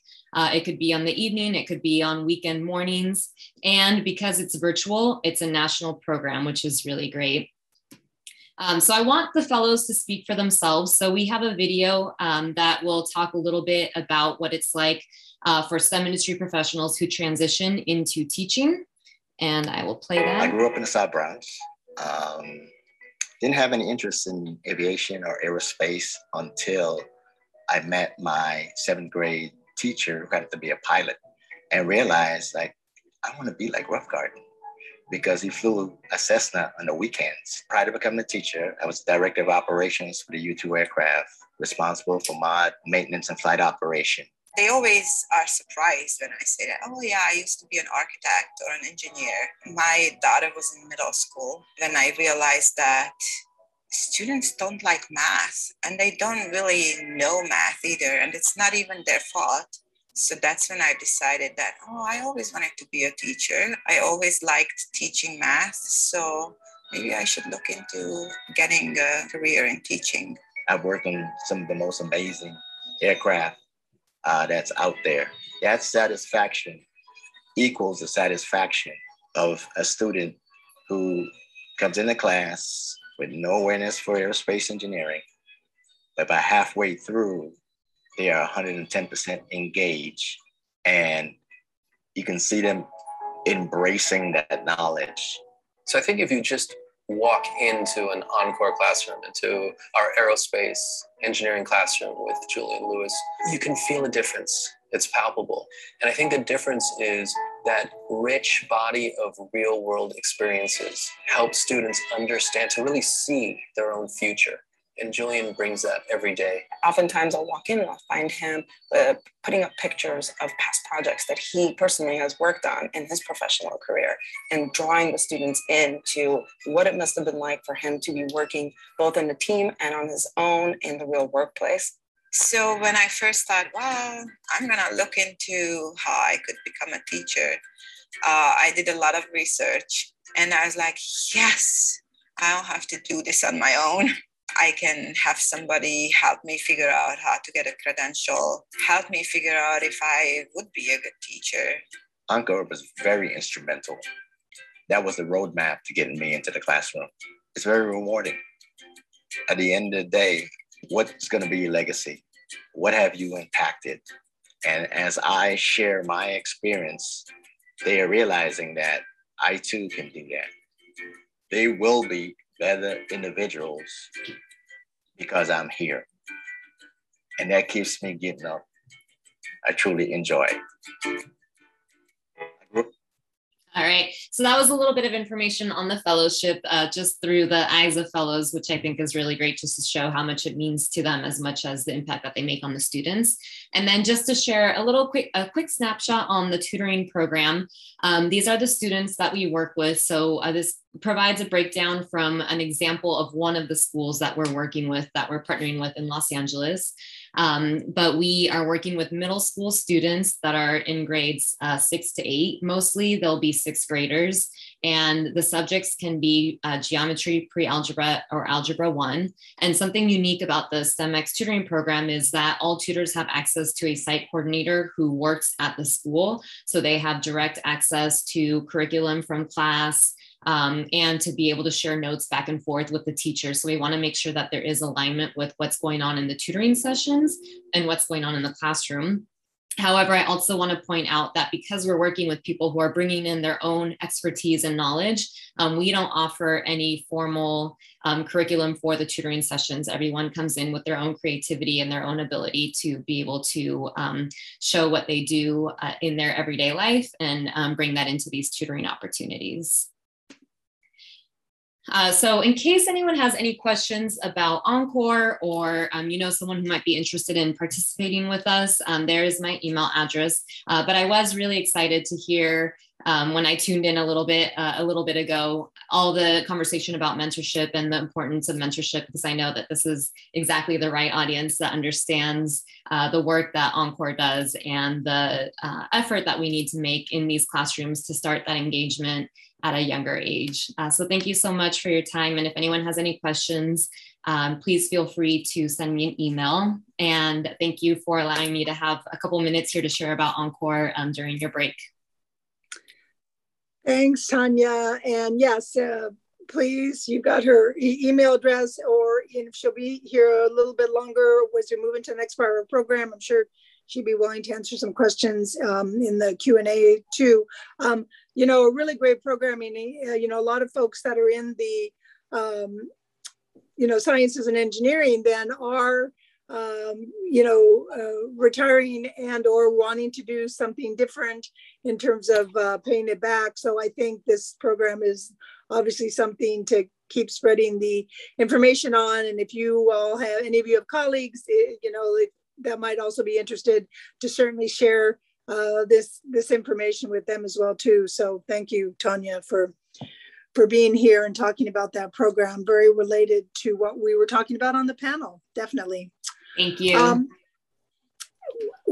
next, we have a really great example of a, a rising star talking about um, students doing amazing things. Um, we're going to next hear from um, Ms. Uh, Isis Ginyard. She is going to give a special presentation talking about her development of the Stella application. She is a junior at the Windward School. Um, couple key things you probably noted in the program. She's got a 4.0 GPA. She's president of her high school's junior scientist club. Um, she does mentoring herself to the robotics team. And so she has um, been working on this application that helps people working in isolated spaces cope with mental health issues, which of course is very important now, um, you know, for, for, things related to the pandemic that we all have been um, uh, working and coping with. So I'm going to turn it over to um, Isis for her presentation on the development of the Stella app. Over to you.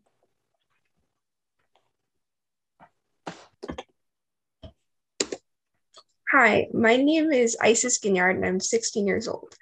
This fall, I'll be a junior at Windward School. I've been working on this app since I was 13, so for about three years now. Since then, I've developed five different versions of the app I'm about to show you. This is Stella 5.0. I started working on this app while attending the Willows Community School for junior high, and I continue to update and develop the prototype because I constantly find new ways to improve it. The story of Stella begins with a problem. The problem was the lack of research being done on the mental health of people working in isolated spaces.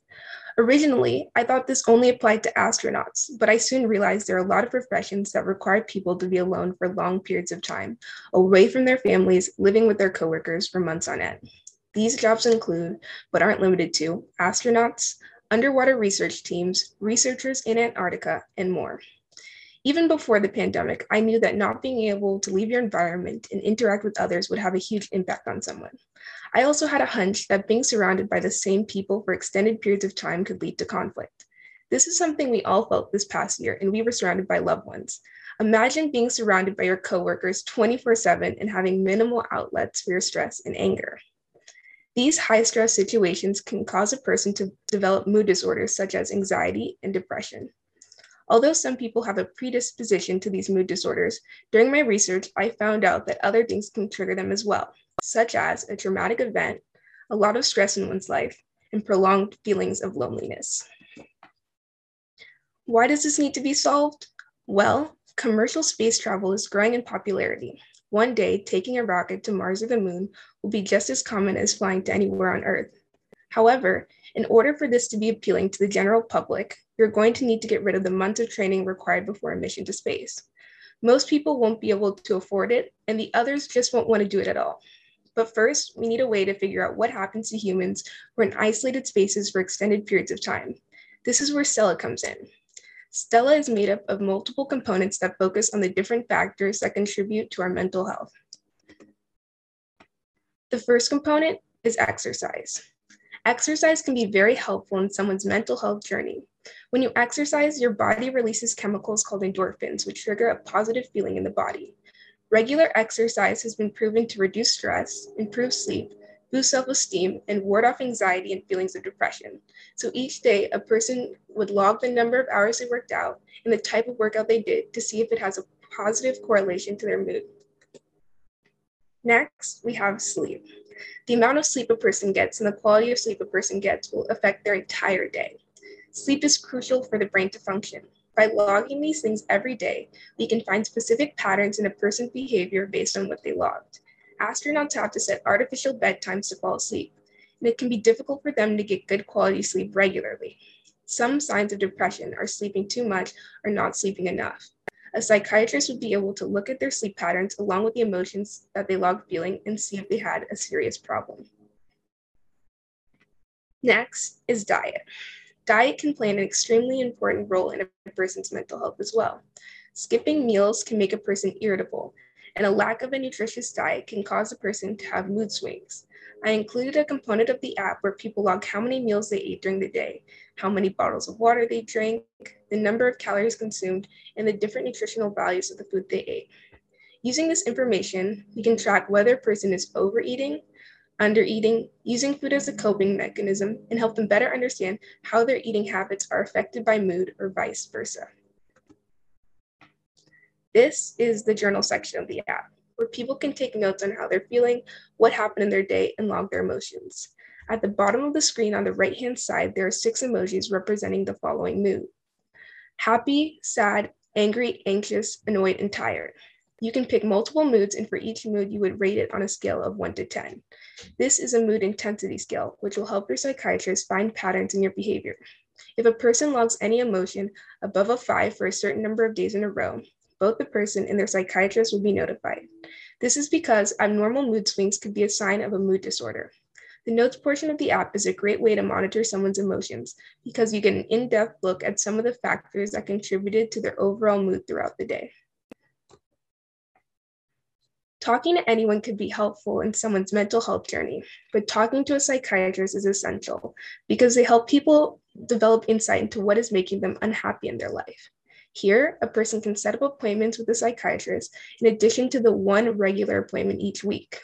This way, people can get more help where they see fit. Additionally, a psychiatrist would be able to look at everything a person logged in the app. This includes exercise, diet, sleep, and notes.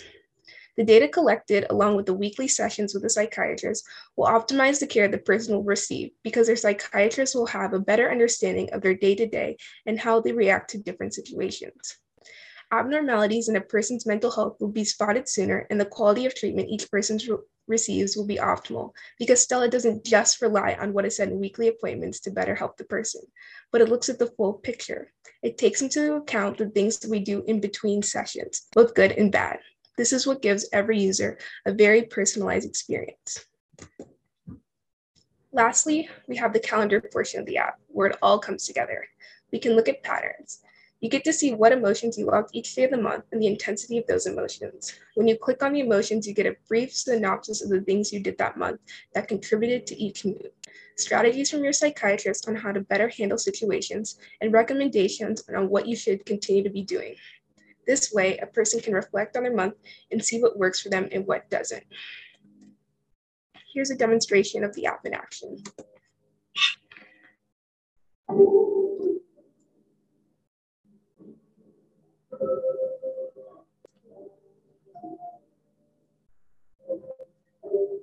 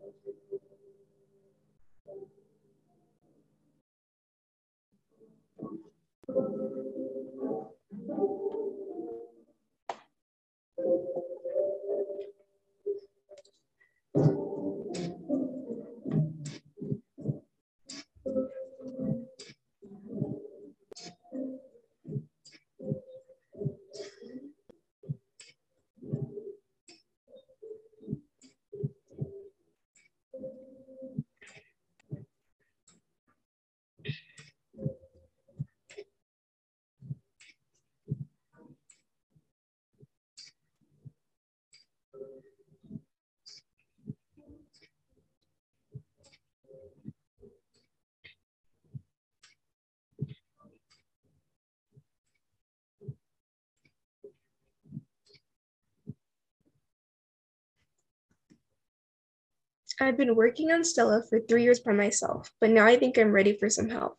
My goals for this project are to continue my research with experts in different fields at companies and universities. I would also like to implement my app by testing it in different environments. Northrop Grumman has already contacted me and is interested in helping me pursue this goal and other career goals that I have in aerospace. However, if anyone here is interested in working with me on this project, contact my mom, Chantal Randolph, at chantalariana.aol.com. Thank you for listening.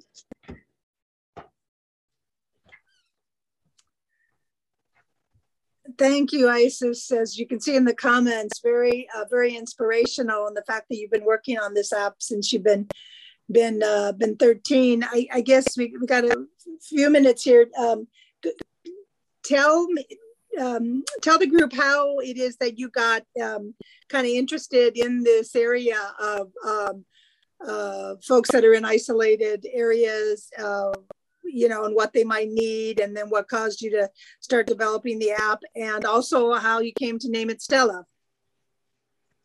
Well, uh, while I was attending Wills Community School, I was on the robotics team, and mm. uh, every year we participated in FIRST Robotics, which is a robotics competition for people of all different ages. I was in the middle school division, and uh, the theme for the project that year was space. And so I figured that most people uh, were going to talk about missions to Mars because that was really popular that year, uh, going to Mars and setting up living situations there. So I thought about, well, how would it be to be so far away from everyone you loved?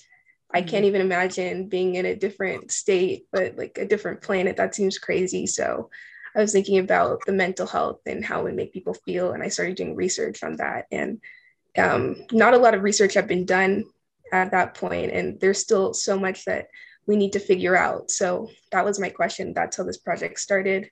I named it Stella because on my middle school, we had to learn Latin, and Stella means star in Latin. So I thought it was a perfect fit. Very good fit. I wondered if that was was why you named it that. Very very creative. So yes, good uh, continued uh, uh, best wishes uh, for both your high school and then as you decide what you're going to go on and do. Um, what kind of um, things are you thinking about in terms of um, uh, university? What you would like to to do or um, you know for a career? What are your thoughts on that? I want to be a mechanical engineer because engineering is really interesting to me. And mechanical engineers get to do a little bit of everything. And I just think that's really cool. Very cool. Yeah, and I'm sure the robotics, working with that really um, also cemented that interest because they always do very cool things in robotics, both me mechanical engineering as well as what you're showing with this app. You know, there's a lot of software development, obviously, in the robotics as well too. So it's kind of a combination of things. So so that's great. Um, so again, thank you for uh, being willing to come here, part of our program, and and present. And um, as folks said, she gave the uh, email of her her mom if you're interested in following up. It's great to hear Northrop Grumman is is interested in uh, continuing this, and I know they probably are very interested also in supporting you and, and some of your high school uh, uh, colleagues related to in this area as well too, because it's certainly very important for the um, continuation of, of STEM careers, which we which we all need. So thank you very much, Isis, for that for that presentation, and it will be um, uh, archived and put on the AIAA uh, website for other folks to listen to too. So continued continued best wishes. Thank you. Um, I am going to turn it now over to another um, stellar aerospace professional. And I, I, I, use the word stellar because she is the vice president at Stellar Solutions, uh, vice president of intelligence programs. Stellar Solutions is a women owned business that provides high impact engineering services to um, a number of uh, very impactful for programs. Um, Ms. Janet Grondin is a AIAA senior member. Um, she will be the moderator of our next of our next panel. Uh, previously to working at Stellar Solutions, she was a director at um, Northrop Grumman, and then before that had a very distinguished career, uh, culminating being a colonel for the U.S. Air Force, where she worked um, on a number of uh, Air Force satellite launch and uh, launch range systems. Um, she's also very active in professional society. She's a former president for uh, Women in Defense, the Greater Los Angeles uh, chapter, of which I'm also a member of. And she is also an executive board member for the National Defense Industrial uh, Association of the Greater Los Angeles chapter. So I'm going to turn the program over now to um, Janet, who's going to introduce her panel. And um, so over to you, Janet.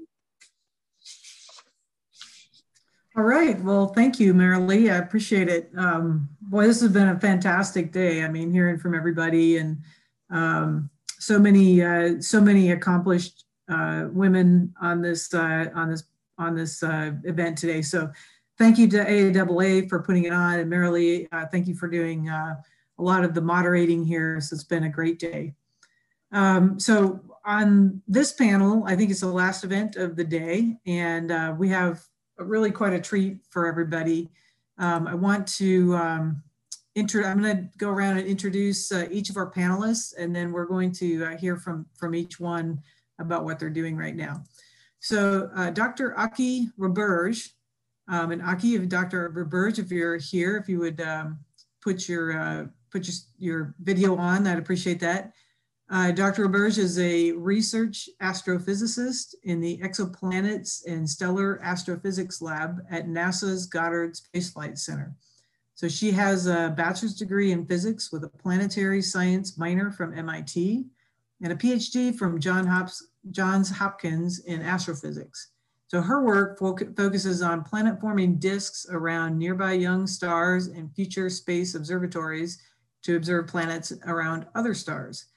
Dr. Roberge received the National Exceptional Achievement Medal for her work on the Large UV Optical Infrared Surveyor. I believe that's pronounced LUVOIR, uh, a future state space telescope aimed at searching for signs of life. So welcome, uh, Dr. Roberge. Uh, Ms. Janelle Wellons, she is an instrument operations systems engineer at NASA's Jet Propulsion Laboratory. She has a bachelor's degree in aerospace engineering from MIT, and her work focuses on planning, generating, and validating commands to operate scientific in instruments in flight, as well as monitoring their health and safety.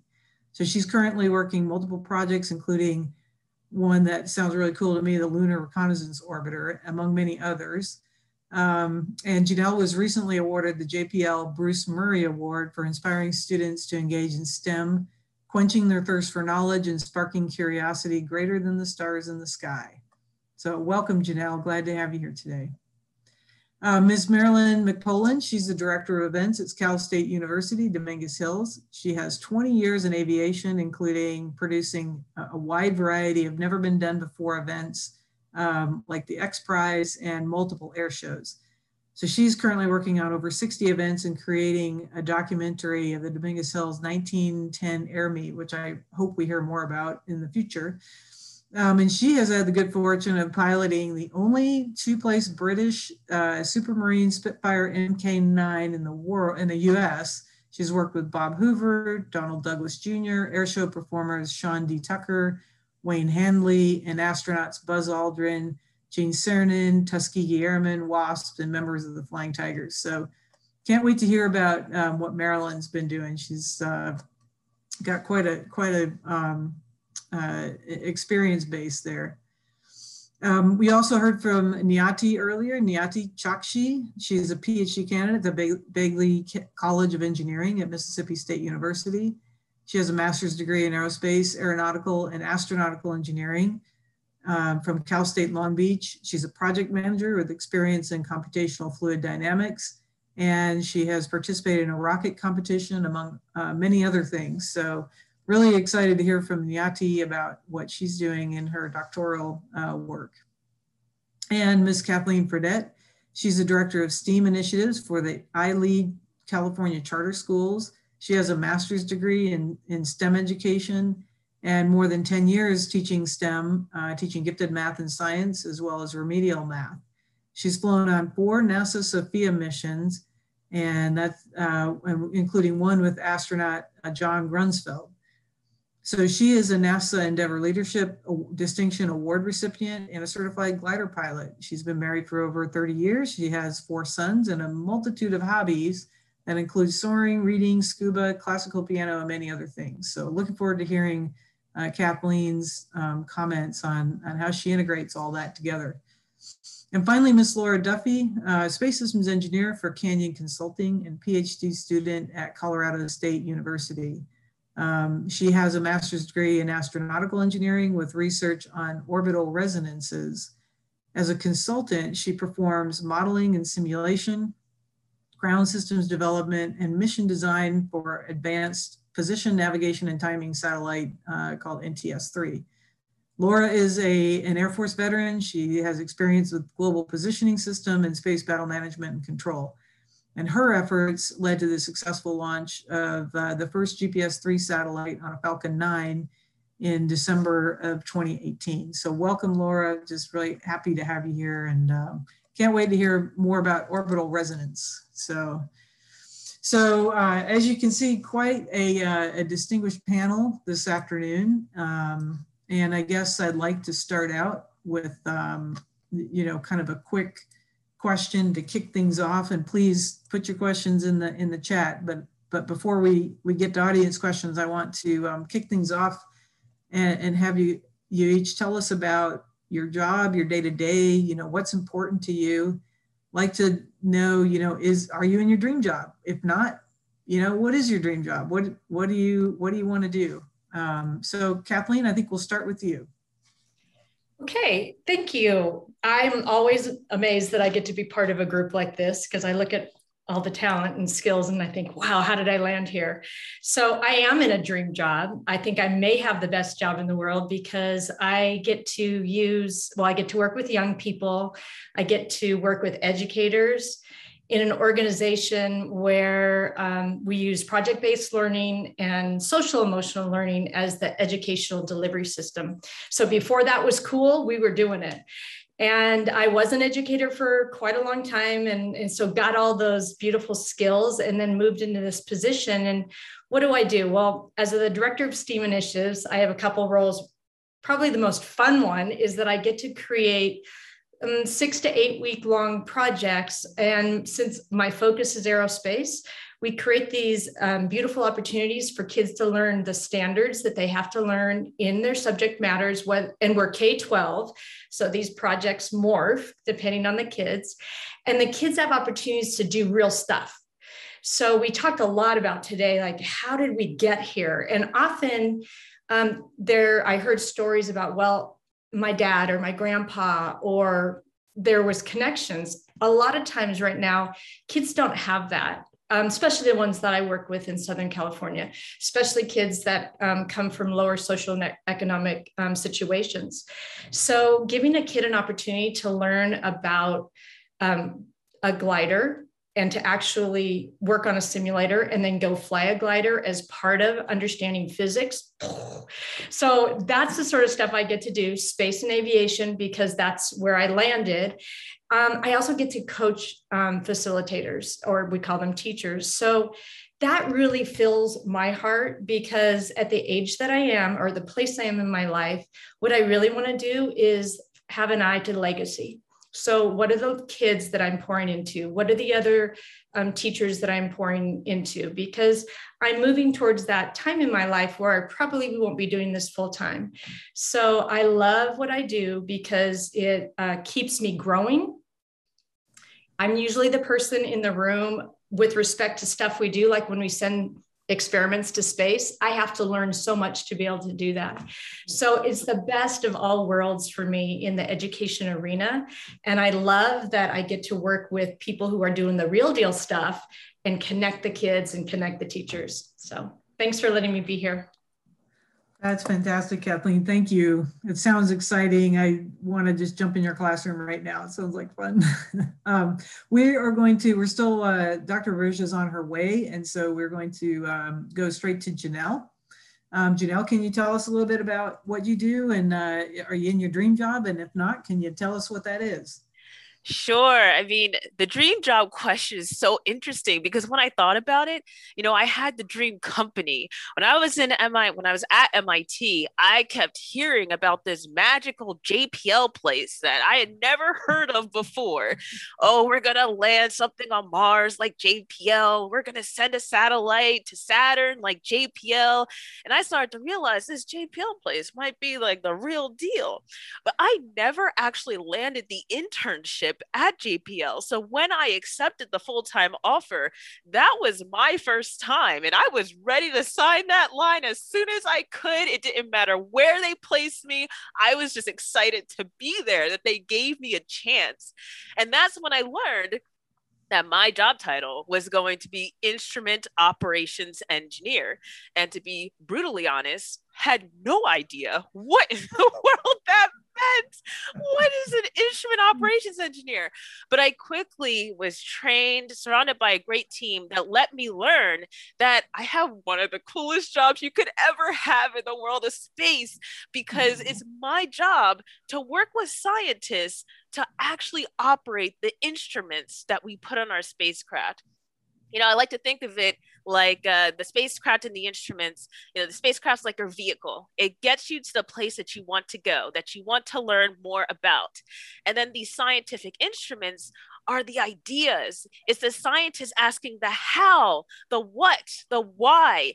And we build these instruments to answer those questions. And so I work with them to build commands here on Earth, on the ground, the ones and zeros that the instruments are going to understand to carry out those and execute those commands so that we get return in return this amazing science data that comes in all shapes and forms. So that's my job in a nutshell. And it most certainly has become my dream job for sure. well, fantastic. Thank you, Janelle. I, uh, I, I have a million questions I want to ask you right now. And uh, so we're, we're going to come back to you for sure, because uh, that's really exciting. Um, okay, so uh, Marilyn, like to, uh, can you talk to, to us about what you do and whether or not you're in your dream job? Yes, thank you, Janet, and thank you for hosting this this this exciting panel. Um, you know, kind of like Janelle, I had to stop and think about that. I've been blessed. I've had so many dream jobs. Um, and each one that I've taken on, I didn't know that it was going to be a dream job until I got into it. Uh, so I was just incredibly fortunate. I was director of marketing for a naval air station, which was my transition into aviation. Um, eventually down the line, I, I produced air shows, um, some very high level ones, you know, Blue Angels, that kind of stuff. Um, and I became a director, one of the directors at the Museum of Flying in Santa Monica, California. I'm going to guess there's people who aren't in California, don't exactly aren't familiar with that. Um, from there, I made a couple transitions and then ended up at the X Prize. Uh, and so that was fa fantastic. I was a senior director of operations there and learned all about rockets, which I had no knowledge of at the time. And I was overseeing a team of aerospace engineers that had graduated from like MIT and Harvard, not too intimidating. Um, and then, you know, somewhere along the line, I made a couple of other transitions, and now I'm in higher education. And I never expected that I would land here. Um, but I'm an administrator, and some of the things that it has allowed me to do in being in this is sort of taking my broad-based background in all the different areas that I've been uh, been involved with and one of the areas, and, and Janet, you touched on in my bio that I'm sort of involved is uh, being able to channel my creative energy and helping facilitate and further a documentary on the 1910 Air Meet. And the reason why that's so unique is the 1910 Air Meet obviously was the first air meet in the United States, but it took place on the grounds of the university that I work at in Carson, California.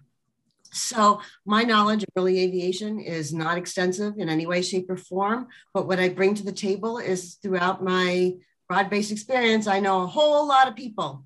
And so I've been able to facilitate conversations with people and organizations that they were having trouble connecting with and producing this documentary. So that's just one of a small part, but you know, um, similar to what Kathleen said, you know, I enjoy the process of being able to basically, you know, educate a bunch of brilliant brains and sending them out into the workforce. And I don't really come in contact with students a whole lot, but being able to see this process and in some ways being able to have the conversation as well why aren't we doing this as a university? You know why aren't we having this curriculum? Not being an educator sometimes i can see things differently than people who are educators on the inside um, but anyway, in a nutshell, that's why that's my experience, and I'm honored to be here with all of the other women professionals today. Thank you.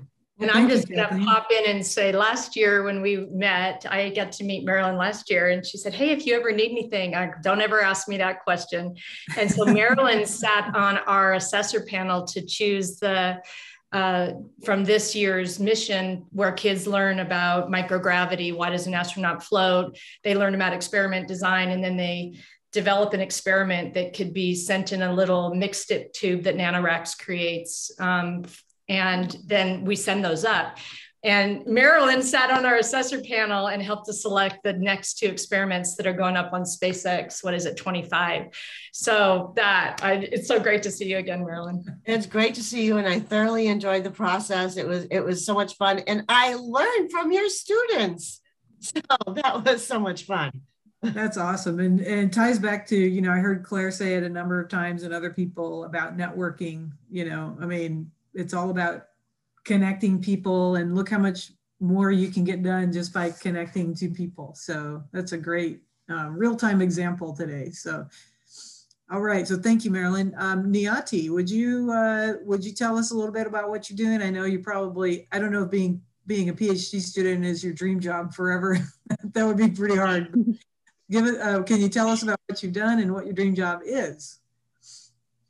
Yes, ma'am. I I my dream job is actually to be an astronaut, and I have done a few hours of my pilot training, but I couldn't do a lot of them because I was doing my master's back then. It was a little hard to get into um, and save up for that. But then after I graduated with my master's, I was working for a company called ANSYS, and it was doing fluid flow analysis because I really enjoy um, computational fluid dynamics, aerodynamics, hydrodynamics.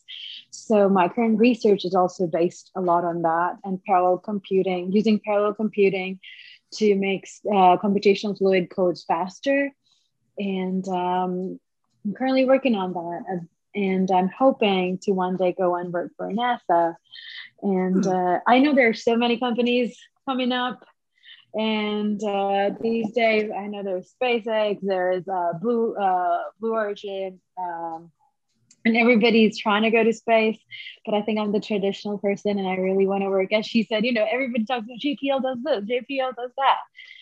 So yes, that's one of my dream jobs. I'm also currently um, enjoying being the president for Women of Aerospace in my university. And uh, I get to learn so much every day from them. They are just, I feel like I finished my undergrad a long time ago now because all the undergrad students are so much more advanced in so many things. I already think about that every day, and I'm really glad that I got this opportunity to be here. Well, fantastic. We're thrilled to have you. And uh, you're, I think out of this panel, you've, you've already been connected with two or three people who can who can help you with your NASA goals. So, so that's so that's excellent. Um, all right. So Laura, uh, would you like to tell us a little bit about what you do and um, and your dream job as well? Yes, thank you. Uh, first of all, I'm honored to be part of this panel. It's funny, as an early professional, you're usually on the listening end, so it's nice to be invited to speak as well and share my perspective. Um, hopefully, I have something to share that you all can gain from. So I'm a space systems engineer working for a consulting company. We uh, consult for the Air Force Research Laboratories right now. And I'm the main orbits person on the program and I love orbits. I think they're just so beautiful how things move in space. And the fact that I get to be the head of orbits for this program is so cool. So yes, it is my dream job right now. The other advantage I want to talk about with my job is as a consulting company, I have a lot of flexibility uh, with what I do, and uh, we have the ability to pick up contracts all the time. My job is just like space systems engineer is a very broad title, and I take full advantage of that in my tasking. Um, well, excellent. Well, well, I have to uh, admit that in order to introduce you, I had to look up what orbital resonance was. And uh, so I was pretty impressed and on what you've done your uh, research on, Laura. So, uh, so welcome. Um, looks like we don't have Dr. Roberge at the moment, so hopefully she'll be able to join us. Um, hopefully everything's okay, but because um, I know she was excited about being here, but but life happens, so maybe something something's going on. Hopefully everything's all right. So we'll go ahead and press with uh, with the panel. Um, I wanted to, I haven't seen any questions yet from the audience. And if I missed something, let me know. But, um, you know, I, I, would like to maybe kind of go through the panel one more time with another broad question. Um, you know, we've talked today on other panels about, um, you know, challenges and overcoming challenges. I heard a lot of great advice from many people about, you know, moving on and, you know, not getting stuck and that kind of thing. But so I wanted maybe along that theme, you know, what challenges have you encountered? And I think we'll start with Laura, but what, what challenges have you encountered and, and overcome in your career, early in your career? And then what advice would you have for young people that are really trying to start their journey? Um, because obviously everybody's going to be looking at challenges in their career, but you know, what would you, what would you tell a young person? So the biggest challenge that comes to mind so far in my career was my first assignment after graduate school in the Air Force. Um, I was put in a position that you would, based on the type of taskings that were coming in, you would call it an administrative assistant type role, which didn't seem right considering the Air Force just had just invested in my undergraduate and graduate degrees in astronautical engineering.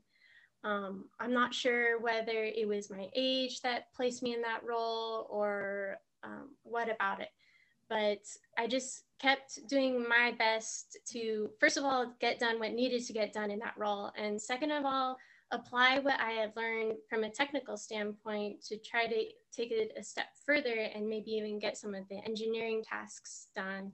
Um, so like to prove myself like, hey, I'm not an administrative assistant. Um, that's not what I went to school for. um, my efforts were noticed, fortunately, and I got picked up to um, work on a higher priority program and be an engineer on that program. So mm-hmm. my advice for that challenge is just don't let others limit you. That's great advice, Laura. And uh, I think you're not alone in, in that. Uh, particularly, I think young people that come into the Air Force, they, they do find themselves in that position. So it's great advice. Um, uh, Kathleen, I'd like to go to you. Can you uh, address a challenge in your early career and how you and, and what kind of advice you would have for young people? Yeah, it's, it's not early career because I had so many, but when I moved into education and then specifically into aerospace, when I was selected to fly on SOFIA, I was teaching seventh grade uh, math and science. And everyone else on the first six that were selected, and we helped develop that education program, they were physics, um, astronomy, they'd been on other missions. I was new really new. And I had to keep just hold on to my own sense of lack that I didn't have the knowledge, that I didn't have what they had, which it seemed like a whole bunch more acumen than I did. So all along the way, um, and at one point, the mission manager said, I don't want to hear one more time that you're only a seventh grade uh, educator because it turned out that I became a high level spokesperson accidentally, but not really because that's my gift is, is a communicator. I can take really difficult concepts, pull it out of an engineer, mathematician, or scientist, and then bring them down to a place where the everyone else can understand because I don't have that knowledge. So that was a really good piece of information for me so that now when I'm working with people who that are highly educated or famous or have done big th- i'm like that's okay because i'm here and i'm going to learn. And then what's my goal is how can i uh, make a connection or how can i connect this to young people or bring it to someone else? So i think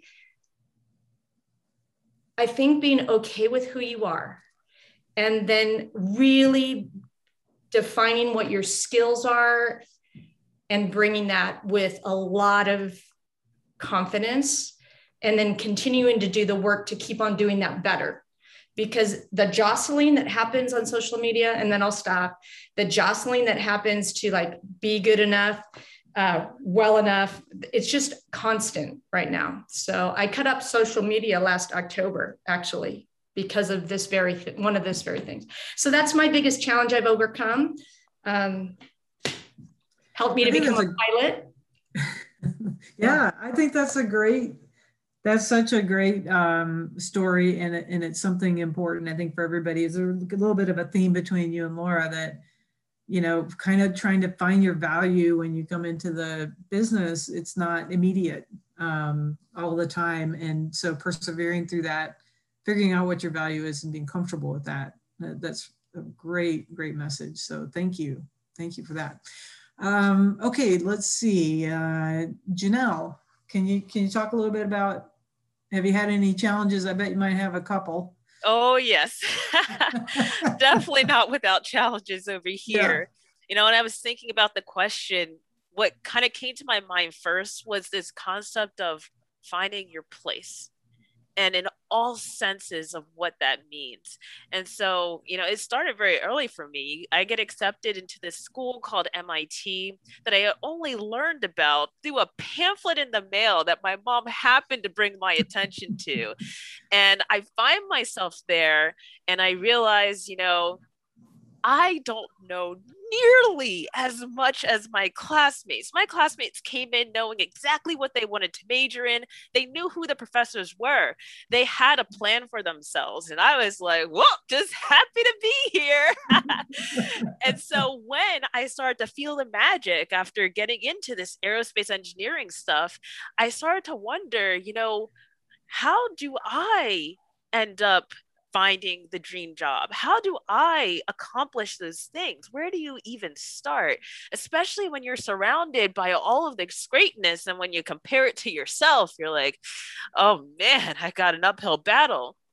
But you know what I really found to be like the number one driver for me, and what I think is the reason why my time at MIT still was successful, despite those feelings of imposter syndrome and not thinking that you have necessarily the tools or the right to call yourself an engineer, is this concept called the delta, a math term. I've always loved math. I'm a math geek, but I think of it like all of us have something called the personal delta. It is the difference between the us that started and the us of now. And when I think and I thought about that personal delta, I wasn't nearly as hard on myself anymore. Compare the Janelle who walked in, knew nothing, to the Janelle of today, even after I didn't get the internship at JPL. Not just the first time, but I didn't get it the second time.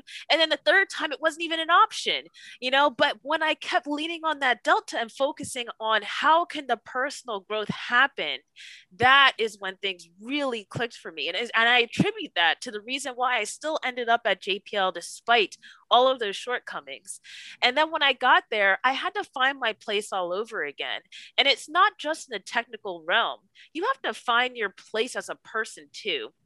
I moved from the East Coast to California, a place I had been maybe three times in my entire life.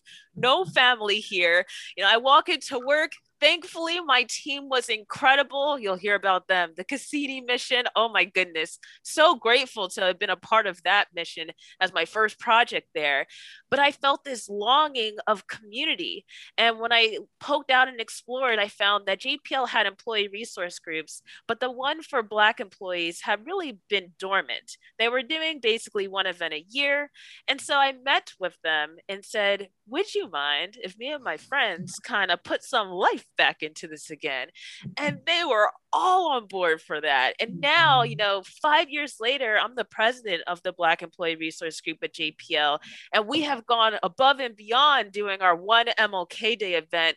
Not only have we gathered the community, but we have made institutional change at the lab as a driving force. I'm so happy that, you know, if you persevere and just think about the growth, you really can eventually find your place. That's a such a great message, Janelle. Thank you so much. I mean, and congratulations on, you know, taking that dormant, um, you know, group and making something out of it. You know, because how many more people now are going to not have to go through what you did, and they're going to find their place when they walk in, as opposed to trying to figure it all out. So that was the goal. yeah, fantastic. Well, thank you. Um, so Marilyn, can you can you talk a little bit about your experiences? Uh, yes, thank you. Um, you know, I'm going to sort of echo a little bit about what Janelle said about, you know, um, really, you know, being perseverance, perseverance and creative problem solving, and not necessarily accepting the word no every time you hear it. Um, I've had, you know, most of my career, particularly related to aviation and aerospace, has been a lot of no's dealing with the FAA you know, when I wanted to uh, do an over the water air show. Um, and, and, and not only over the water air show, which is a, a, a, very high degree of difficulty, but also doing it in class Bravo, Charlie, and Delta airspace. This is when I decided to create my own air show in Huntington Beach. And of course, you have Long Beach, Los Angeles, and Orange County there. And everybody kept telling me it was impossible. And I'm like, whoa, whoa, is it impossible or just difficult? I can do difficult. Um, so I'm not quite sure where you draw the line between impossible and difficult. You know, I'm that out, but I went through a lot of um, a lot of no's in getting that done. A lot of no's. Um, and I'm going to share one quick story related to that, which I think was a really big uh, it, was a, a, huge aha moment for me. So I was well into the planning of this air show, probably six, seven, eight months into the planning, about 45 days away. Um, it was going to be a three-day air show, full blown, um, you know, the Royal Canadian Air Force, they had Bob Hoover flying, a bunch of civilian uh, air show performers, fairly well known at that time. It also had a lot of activities. There were uh, going to be musical concerts. There was a car show. There was an art show. There was a huge, gigantic trade expo, you know, for more than about four or 500 businesses. It was a huge, gigantic event. So I'm saying this because throughout this process, I had gone to the city council and they had given their approval. So again, I'm about 45 days out. And all of a sudden I received notification from the city of the Huntington Beach that the event process had been, the event permit had been revoked. And I'm like, why? And they said, well, the fire marshal uh, doesn't think that this is a good thing for the city, that it's kind of a risky move. I didn't even know a fire marshal existed in the city of Huntington Beach at that time. the man didn't know the position existed. So, upon some investigation, I quickly found out that he was sort of like the person that no one's ever going to say no to or stand up to because he protects the city. And he was worried about the safety and well being of the residents. And even though I had worked with all the city safety services, he still didn't feel So I kept saying, well, how can I get a meeting with this person? Like I've never met him. We, we don't even know each other. And everybody said, that's not going to happen. And I kept saying, no, no, it is going to happen. And I finally found an individual who was well connected. And she set up a meeting with me and the fire marshal. And I had two weeks to prepare. And I sat down and I thought about what that conversation was going to look like. And I realized that, you know, his revoking that permit without ever knowing anything about this was coming from a place of fear he was concerned about the safety and well being of his residents. And so I had to overcome that fear. So, what I did is I sat down and I thought, well, how can I do this? And I realized that there were quite a few very large other air shows that were put on by cities, actually owned by the cities, including Chicago Sea and Air Show, which was over the water, Toronto Sea and Air Show, which was over the water, um, uh, St. Louis, Minnesota, yeah, St. Louis, Minnesota. That was an over the water air show. And then, of course, the Seattle Seafair. I reached out to every single one of those cities and said, I need your help. I am trying to do X, Y, and Z. And the city is saying no. And so they sent me, all, all of them sent me their disaster preparedness plans. And again, these are, they owned their air show. The city funded mm-hmm. their show because they deemed it a good community service, whatever it might be. So they believed in it. Uh, not only did they give me their disaster preparedness plans, but they offered to be on call during the time when I had the meeting with the fire marshal. Suffice it to say, wow. 30 minutes after the meeting with the fire marshal, my air vent was back on. And um, so, wow. what a story. Yeah. What a yeah. Story. And I just have one other quick one, just kind of at a, you know uh, that it brought to mind. Kind of, you know, I'd already been through those challenges. So years later, when I transitioned to the X Prize, and one of the missions in my job description, I don't know if it was a brand new position, so I'm not sure it was a job description, but I was overseeing uh, the first air and space uh, expo at Holloman Air Force Base, where we were going to have live rocket fire and air show performers, and also lunar lander vehicle competition that Northrop Grumman was sponsoring for 2.5 million. So my job was to, one of the jobs was to get the AST, which is the space side of the FAA, to buy off on the fact that I wanted to fly experimental vehicles, lunar landers, filled with liquid oxygen in front of a crowd. And they looked at me and went, yeah, no, no, no it's not going to happen. Not, not, not today, not ever. Um, well, to say it did happen. It took many months again of overcoming the what is the fear, what where's the mark that we can move closer so that we're both in our comfort zones. Um, but anyway, so those are some of the areas that you know I was faced with a lot of no's, and you just had to figure out well, what does no really mean, and where is usually it's fear based or not understanding something and the more you can educate them or come to a common ground as to what is it that you're not feeling comfortable with and being able to overcome those obstacles somewhere along the line you're going to find that middle road. That's those are great stories. Thank you thank you so much. So, thank you marilyn. Um, okay Niyati, can you uh, can you give us a little bit of an idea of what what your world is like in terms of challenges I'll be honored to. So, I think one of the biggest challenges I had was after I graduated with my master's when I was working. As Seven, I've already shared, like you know, like you get the job, you know what is the position, you started, but you don't know what you have to do there. So you kind of have an idea, but you don't know where to start, what should you be doing, and how to ask for help, or whether or not to even ask for help. Are you supposed to do that? Um, specifically because all the people were um, males and uh, it's really hard for me to go and ask them. So i would i think i did i learned from that that i, I used to pick up way more in order to i had to prove myself that i do belong there. I would take way too much on my plate and get overwhelmed and work late hours. And um, i do not know if it's needed or any any other male people I know in the industry would do that, but um, I would pick up way too much work and I would agree to everything I would say yes and I would pick up everything. And as a result, I'm working late in the night, late alone in the office, trying to figure out why did idea.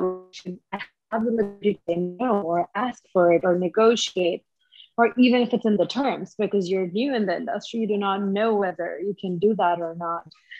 So I think that was a very big challenge for me to understand that I can say no to things and I am, I should go and ask for help that would not be taken um, otherwise. Because I think we, since as women, we always have to prove ourselves, which is very right. We constantly have to keep proving, I would say, in the work industry that we belong there, we deserve to be there. And I think that is a feeling we need to get rid of because no matter what, how much you work, you work three times, four times, it still comes back to the same thing that the next day with the new project, you're still working really hard to show everybody. So I think being happy with where you are at, as everybody's told, is a really important thing um, to realize and to ask for help and mentors. I think um, when needed is really, really big and saying, learning to say no, because as I think females, we have learned to say yes as generational, like uh, one is I wouldn't say as it's not anything with ego, but you know the need to be um, happy, the need to please everybody, the need to be you know popular with everyone, and you know to prove yourself constantly because that's what you had to do every time. Because there were so many classes I would take, and I'd be the only woman, and I think you all can relate to that. So you constantly have to prove your place in the industry, and I think at one point I realized that I have to start proving people because I belong there. The reason I am there is because I already belong there. I do not have to further take on 10 times more work than somebody else to prove it that I can do it. And um, I think it's that was a very big challenge for me because it took me a long time to. It's an inner battle. I think the old face. Nobody talks about it. I I was not able to discuss it with any other female because there were no other females. And uh, that's when I realized maybe I should start again, get back in AIAA, and maybe that will help me connect with other women or other people, even men who have seen this in the industry. And I think that helped me a lot to open up and figure out that I do not know. And I wouldn't say I know unless I don't know about it. But I think because I was willing to put in way more effort to learn it, I would get way more work, which is which wasn't a problem. But I think with the constant battle, we need to understand that if we are there at the job, we got the job, we, we deserve it. That's it. We do our work and that goes on from there. We do not have to feel all the time that we don't belong here. I don't know why am I here because I think I had that just for this um, um, panel discussion too. I was feeling that way because I was like, I do not know. There's so many women who are so experienced. You all have done such great things, and I do not know if I really do belong here. But, you know, as everybody said, we just have to be more confident in ourselves and believe more in ourselves than anybody else. That's a great message. So I'm saying that's the big, yeah. yeah. Yeah, uh, it's a great message. I love that you can say no. I love the message of, you know, you belong and you, you know, so that, and I heard it earlier in the program, somebody said, you know, supporting each other. I think it might have been Claire, probably Marilee and a couple others, but, you know, supporting each other um, so that you do feel more like you don't have to tell it. You're not the only person telling yourself, hey, I belong when you have other folks that can can help you, you know, feel that way. Janet, can I say yeah, something like, about? Yeah, oh, sorry, okay. You go, go ahead. Go ahead. Well, I was just going to say, um, I, I, think it also has to do probably being a woman, but also um, folks who have a high bar of excellence or or are turned on by achievement. You know, turned on. We're like, I love personal development and I love growing and developing and I love trying new things. And and I uh, about a year and a half ago no, it's almost two years now. I crashed because I was running a project that was uh, a high level aerospace project connected to, to kids in Israel. And we were doing, it was connected to NASA Ames. I was running the glider project, the, you know, all these different, and I was opening up a school in Colorado that's right on an airstrip. It's next to, it's on Centennial Airstrip and it's an aerospace um, school that's connected to Wings Over the Rocky, Centennial Airport, and is specifically aerospace middle school. And I landed on my butt because I kept saying, Oh, I'm good. I'm working out. I'm eating well.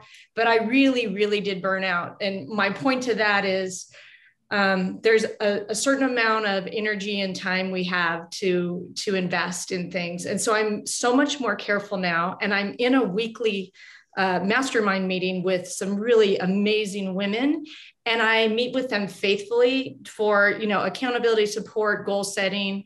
And that's just been um, really helpful for me because i can lie to myself. I can say oh i can do that next opportunity because ooh i don't want it to go away. And i can justify as a, a high achiever. And so i really like really glad I did that you're hearing that about yourself and that you're owning that because you have a lot to do and a lot that's before you and learning that lesson now and not learn ending up on your A is really the right way to go. So Thank that. you, Kathleen. I would just like to say uh, something else too. Like, so when I was doing my master's, I was part as you mentioned was part of a rocket team. So even there, like they were just well, I would see were all the males. So as Kathleen said, taking on way more projects did lead uh, did uh, lead to me crashing at one time, and I was like, I don't think I can do anything anymore. So when I became uh, when I came back to school after working, I was like, I'm going to go do a full time PhD. I think I realized what I didn't have was other people who were in the same scenario but weren't ready to talk about it. So that's when I decided that no, I do want to revive the women of affairs and I do want to be a part of it because I think I didn't get it. And I think a lot of other students might be in the same position. And it turned out, yes, they are because they're they're scared, they're working hard, and a lot of them were ready to drop out because they were like, I'm gonna just change my major because I don't want to be this way. And I think, as she said, learning it ahead in time is really helpful. Yeah. Thanks, thanks everybody. And uh, you know, one thing, Kathleen, that you brought up, I think is is really important. Um, I'm part of several different groups, uh, Women in Defense, and I've got other other groups of friends that are, you know, basically professionally based. But um, that really does help with the accountability because you're right. We all can lie to ourselves about how much we can take on and and every once in a while i'll realize oh i keep missing this i keep missing this meeting. I keep missing this time with my professional friends. And it's like okay that's my own trigger to go hey you know your priorities are out of whack. So those kinds of things are you know if you can join them like you know janelle your your um, black excellence group and you know there's all those different kinds of things that you can join but it does help it does help you keep balanced and focused and realize, yeah, there's a lot, there's a lot out there, but um, you know, but you don't have, you can't do it all, and you know, you probably shouldn't do it all. So, um, okay, so I'm going to go on to the next question. Um, so I would like to know from each one of you what your most memorable experience at work was, um, and what what did you learn from it? So Niyati, I'm going to start with you. Okay, I would say the most memorable was actually, I wouldn't say it was from my work, it was the rocket uh, launch experience I had. I, so I, it was my first experience. We had a solid propellant rocket. It was taller than me. So I was like, hmm, I don't know if I uh, will go as it goes. So kind of we drove to uh, Green River, Utah, and I think it was ESRA I was a part of, and everybody came over internationally. And I was like, how big can this can this be? Because I had no idea. And I go there and I realize it's massive, and there's so many people there. And I and I was thinking to myself, if I'm able to just stand there, it will be a great deal for me. So we launch a rocket. So everybody's launching solid propellant rockets. And I'm like, I'm so amazed. And then comes liquid propellant rocket. And that is a whole another ball game. So when the first or the second time I saw them launch, and I was like, this has changed my life because I'm standing right there and I'm listening to the propellant burn and, and lift off because I have ha- never had the experience to see a rocket launch in person before. So I think that was the most amazing moment, which reaffirmed my faith in what I was doing. And I was like, this is what I want to hear. And this is what I want to do. I want to hear this is every day. And I'm hoping I get to hear it whenever I get a full time job. And I think after I, I do my PhD, but I, I think I do every time I go back to that memory and I, it just makes me come back to it this is why I'm in it because that's the rush which I get. And I really want to keep doing it. And I think that's the most memorable experience to be standing just so far away. And uh, it was a very different experience because a, a rocket launch could turn into something really very unsafe, which it was a couple of times because it was in the desert in Green River, and everybody just started running and start walking, and they're like running for their life. But it was it was scary, but it was a really good uh, memory I had, and I think that will last with me forever. So that was really um, a great one. Yes, thank you. Oh yeah, I think I can, I think we can all who've seen a rocket launch can relate to that. So thank you for sharing that, Niyati. Um, Laura, would you share with us your most memorable experience at work and what you learned? Yeah, so it's funny because if you had told me at the beginning of this experience that it would be my most memorable, I would have been very skeptical of you. So I had the opportunity to design, build, test and deploy a space ground system, which normally I prefer the space segment versus the ground segment, but you know, like any opportunity that comes in, we give our best. Um, so I gave my best and I got to be part of a small team of very intelligent, very professional engineers. Um, and because it was a small team, we were each so critical to the mission. Like we just had to do our job and we had to do it right and we had to do it right on time. And the really cool part about this experience was I got to see it from beginning to end. Like I got to do all the paperwork and the engineering design work up front and then fly to the location and actually turn wrenches and get this system up and running. Um, so just so cool. Um, and I'll never forget that experience. The thing I learned from it is that small teams can do great things. Absolutely. And and you forgot the part about and ground rocks, right? you gotta have a good system. That's right. I had I had to throw that in there. I'm a, I'm a ground person, so I was at the you know you got to stand up and represent. But now that's cool, and I do actually think on the ground is one of those places where you really can turn the wrench, so to speak. You know, and so that that's cool that you had that experience. Um, before we go though, I'm going to ask you about orbital resonances. So we're, we'll, we'll come back to that. No, we're not going to okay. hear more about that. Um, okay, let's see. Um, Kathleen, can you talk about your most memorable experience? This is a hard one. You know, with work, I get these bucket filled moments where parents or kids or teachers look at me and say, This has changed my life. And, you know, and you get to hear that and you think that's why I do this you know, I'm, I think of the moment when we looked at the oxidation. Yeah, we I took some kids to JPL, no, to NASA Glenn to do post-flight analysis on our first experiment, then what up, and then watching the rust come on the electron microscope and it looked like something alive and the boys that were there that were high school boys were like almost weeping.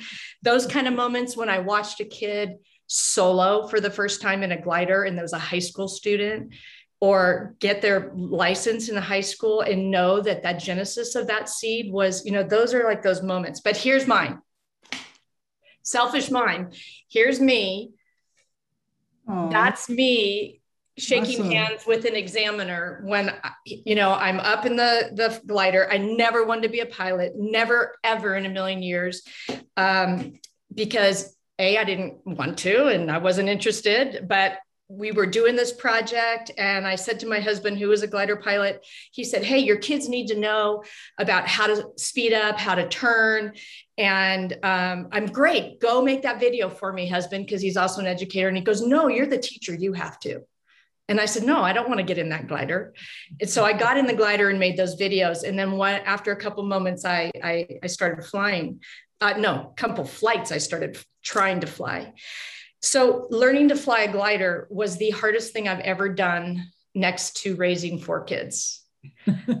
and I I was you know, I did it because I loved it, but also I knew that if I could do it and if I could overcome my fear, then I could also share this with any of the folks that I was working with. So it was a personal, beautiful moment of education about my capacity to do anything And I truly, when I, you know, when he, when I, that glider landed uh, and I didn't know it was coming, and he said, Congratulations, you're a private pilot. Like, I, I, I started weeping because it was mm. such a moment of like, how in the world did that, you know, okay. So that spoke to me about if you want to do anything, and I know it's so cliche, you really could do anything you want to. So that's my educational moment in that I share um, often with kids uh, and with young young people in general. So that's it. That's awesome. That's so awesome. I mean, yeah, I, I, I can I can't relate to that because I, I can't imagine not wanting to be a pilot and then all of a sudden you're just like boom you're it you know? But what a great story for your for your um, classroom too you know to just inspire kids to do what they can do. So thank you for that kathleen.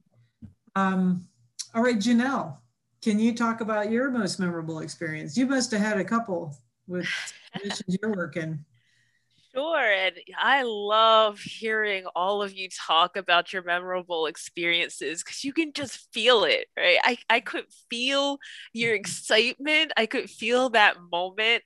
Oh, it's just so special. It brings the goosebumps back when you think back on stuff like that.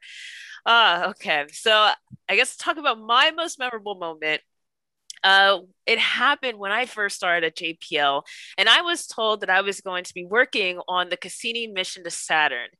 I knew nothing about this mission prior, but of course, I'm not going to say that. I mean, you know, like, yeah, I know Cassini. Let me do research when I go home. But when I started to really learn and understand what this project was all about, I started to realize how special and how grateful I should be of this opportunity that was given to me. I was the last hire to the Cassini mission because it was at the end of its life by the time I got brought on. And I stopped being as hard on myself about not knowing as much about it in advance when I learned that it launched in 1997 when I was three years old. But somehow, some way, all these years later, I'm still able to be a part of this magical thing. But here's what truly made Cassini special in its years in space, after its seven year journey from Earth to Saturn, being there, extending its mission over and over again because of the extremely smart and creative navigation team, it had come to show us, and when I say us, I mean all of humanity, because one of the best parts at working at JPL is that we share the wealth. Don't just keep it on the inside, we share it with the public. Join us in the discovery. And it had taken these magnificent photos of Saturn and its rings and the moons. I have one of the pictures signed by the whole team hanging on my wall. I wish I could show you right now but it was so exciting to be told that my job was operating the cameras, taking these pictures, unreal, these things that look like an artist drew them, but we were actually there. Humanity was there taking this data. And when I heard from the team that we were about to do this thing called the grand finale, I was like, what is this? We're going to be diving in between the gap between Saturn and its rings for the first time ever, and then ending on one last orbit where we point it back to Earth, sending our last signal and disintegrating in its atmosphere. We were planning the end on purpose. I mean, how cool is that? As a new hire, I'm like, what? We're ending it on purpose and I get to be there for it. I mean, it's like, it's so awesome. I was looking forward to it. What a cool experience.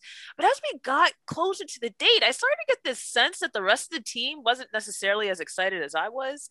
I mean, I'm, I'm listening to them. They're talking about, oh, they're going to have to bring out the therapy dogs and the ice cream chugs. Like, why do we need that? Are, are we to say having a party? But then on September 15th at four in the morning, it's out there at Caltech it's dark. I'm surrounded by members of people who have worked on Cassini through the years, 30 years or so of its being in existence, being thought of, being designed. And we're watching together these big screens for teammates in the Mission Control Center at JPL. And we're all waiting for this signal to disappear, indicating the end of the mission.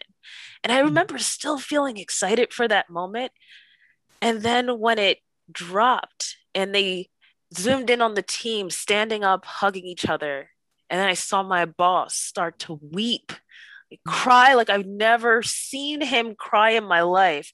All of a sudden, I was crying like really hard. I think I scared my friends. I had no idea where this emotion had come from, but it mm-hmm. finally clicked that on Monday, there was nothing to operate. Mm. This thing that had brought all these people together, all of these great people together, it had finally come to an end. And what a bittersweet end that was but also how wonderful it was to have been included and be a part of it. And I will always look back on that experience as my fondest time here at JPL and just eternally grateful to be taken in as considered one of the team. Wow. That is, I mean, I'm about ready to cry. you told that story. That's amazing. And I don't even want to tell you what I was doing in 1997, but um, I, I remember when Cassini launched. Let me just put it that way. so thank you, Janelle. I, I remember watching it. I remember watching it on Netflix. I think they had a story for that, the grand finale, as she mentioned, yes! Cassini. And I watched it so many times. Oh. I can't believe that I'm actually getting to hear it from you. I'm so honored. Thank you so much for sharing that. Of course, the the show she's talking about is called Seven Days Out. It's a docu series that talked about those days leading up. And if you have a sharp eye, maybe it'll catch me in the background of course. I'm going to rewatch it. we watched that whole documentary together at the same time, mm. they passed out the tissue boxes, and we we laughed like what a joke, but we needed them. That's awesome. Thank you for sharing that, Janelle. And um, Marilyn, would you uh, can you share with us your most memorable experience? Well, I'm pretty sure none of us could hold a candle to Janelle's. That's good. That's pretty amazing. Um, that that wow. Okay, yeah, all of us are got a little emotional there. Um, you know, I have a moment where that literally, uh, I think this moment changed the trajectory of my career, uh, my professional career, uh, to one that I'd never even anticipated or could have imagined. You know, I was a director of marketing for the, the Naval Air Station in Hawaii, which is originally where I'm from. And the reason I'm saying that is just to explain a lot. There isn't any aviation in, in Hawaii, okay, other than the, the those big giant birds that go back and forth across to the mainland that I was scared to death to get on but anyway, so I worked at a Naval Air Station as director of marketing and uh, knew nothing about aviation, nor did I want to know anything about aviation. Again, hated to fly. Um, and the commanding officer and the executive officer of the base asked to meet me with me one day. And um, they pretty much, you know, said that that we're going to do an air show, a full-blown air show with the Navy Blue Angels, and they need my help because they couldn't spend military dollars. They had to spend non military dollars, which was sort of in my shop. And I went, okay, you know, I'm always ready to be amiable and willing to, to help. And they, I said, I have two questions though. What's an air show and who are the Blue Angels? Um, and so they tried to explain to me what an air show was. And for the life of me, I couldn't imagine why would anybody want to watch airplanes all day long? I mean, I literally could not imagine this. So um, they sent me to the mainland here, uh, over here in the mainland, where uh, to several military installations who put on large uh, air shows, and I learned from them. And uh, throughout the, the year of the first year of, of producing this air show, in the middle of the Pacific, might I mind you, you know, meant that I didn't realize that airplanes eventually ran out of fuel because the ones that I have been on didn't run out of fuel. They go from Hawaii to the mainland, quite lovely, without having to street fuel or anything. Uh, but that was a huge aha moment and realized the degree of difficulty that I had just jumped on and that they forgot to share with me some of those details, like the Blue Angels have to be, you know, have in-air refueling to get to California, but they need a tanker to do that. And the Navy doesn't have any tankers and the Blue Angels are Navy. And so the only people that have tankers are the Air Force. Great. How do I get an Air Force anyway? But through that whole process, by the end of the year and by the end of the first air show, the three days of air shows, and I realized on the morning after that life had no meaning anymore. That, that I just lived through 24 7, almost a year of adrenaline rush. And now it didn't. And I realized that the bug, the aviation bug had bit me and it bit hard. And, um, I pursued after that a career in aviation, which eventually ended up in rockets and all that kind of stuff. But literally, I went from being in marketing advertising, which was my passion, that was the only thing I'd ever wanted to do, to learning about airplanes and rockets, which I knew nothing about. So that was kind of my big aha moment. That is so cool. That is so cool. And we're lucky to have you because, uh, yeah, I mean, obviously, I would never want to tell you no. I don't. I think it, I don't think it would ever work. So you know, I don't think there's anything you can't do, Marilyn. So, so thank, thank you. Thank you for sharing that. Well, I know we are not quite out of time, but we are probably needing to wrap it up. So I'm, I think what I'm going to do is go around the panel, and I'd like to ask you guys to just sort of, you know, give some final remarks. Um, there's few things I'm hoping to hear about. Um, and Marilyn, I'm going to start with you, but um, you know, a few things. Definitely would like to hear, you know, a little bit more, more about um, uh, about the, the, the orbital resonance that that Laura has been doing work on. A little bit more about, um, you know, the PhD that um, that um, I'm sorry that Niyati is working on. And so anything that you guys can kind of tell us about, you know, where you're where you're going and what what you're doing and what the next step is, I think would be great for everybody to hear. So Marilyn, I'm gonna I'm gonna start with you. Um, wow, I don't know that I have anything to add other than this has been an incredible conversation. I have learned so much from everybody, and just to hear everybody's experiences, similar but yet so different, so unique. Um, but I think the one common thread that we all have is that we're women. And um, Janet, I know you spent some time in the military, and Laura, you spent some time in the military. I did as a civilian. I worked with both the Navy and the Air Force. Um, definitely a man's world because it was a long time ago. Very few women in that area, as I'm sure Janet, you know. Uh, and you know, for me, I learned a lot from those experiences. But also, some of my greatest supporters were the men that I worked for to me when i didn't know i had i was i yeah they believed that i was i was able to do the things that i never even considered were possible.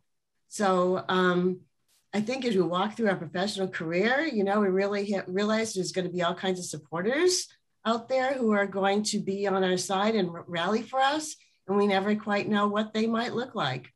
You know so just count an individual supporting you and also don't ever you know don't ever think that when you're presented with the challenge, don't ever think you can't do it because chances are you probably can.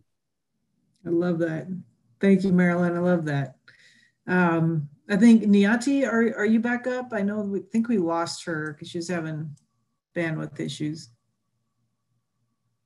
Okay, we'll come back to her if, if we can. Um, Laura, can you um, give us a few closing remarks and thoughts on the future? Um, sure. So I actually wanted to build upon some of the thoughts that Kathleen and Niyati had brought up earlier about balancing your energy, especially as high achievers.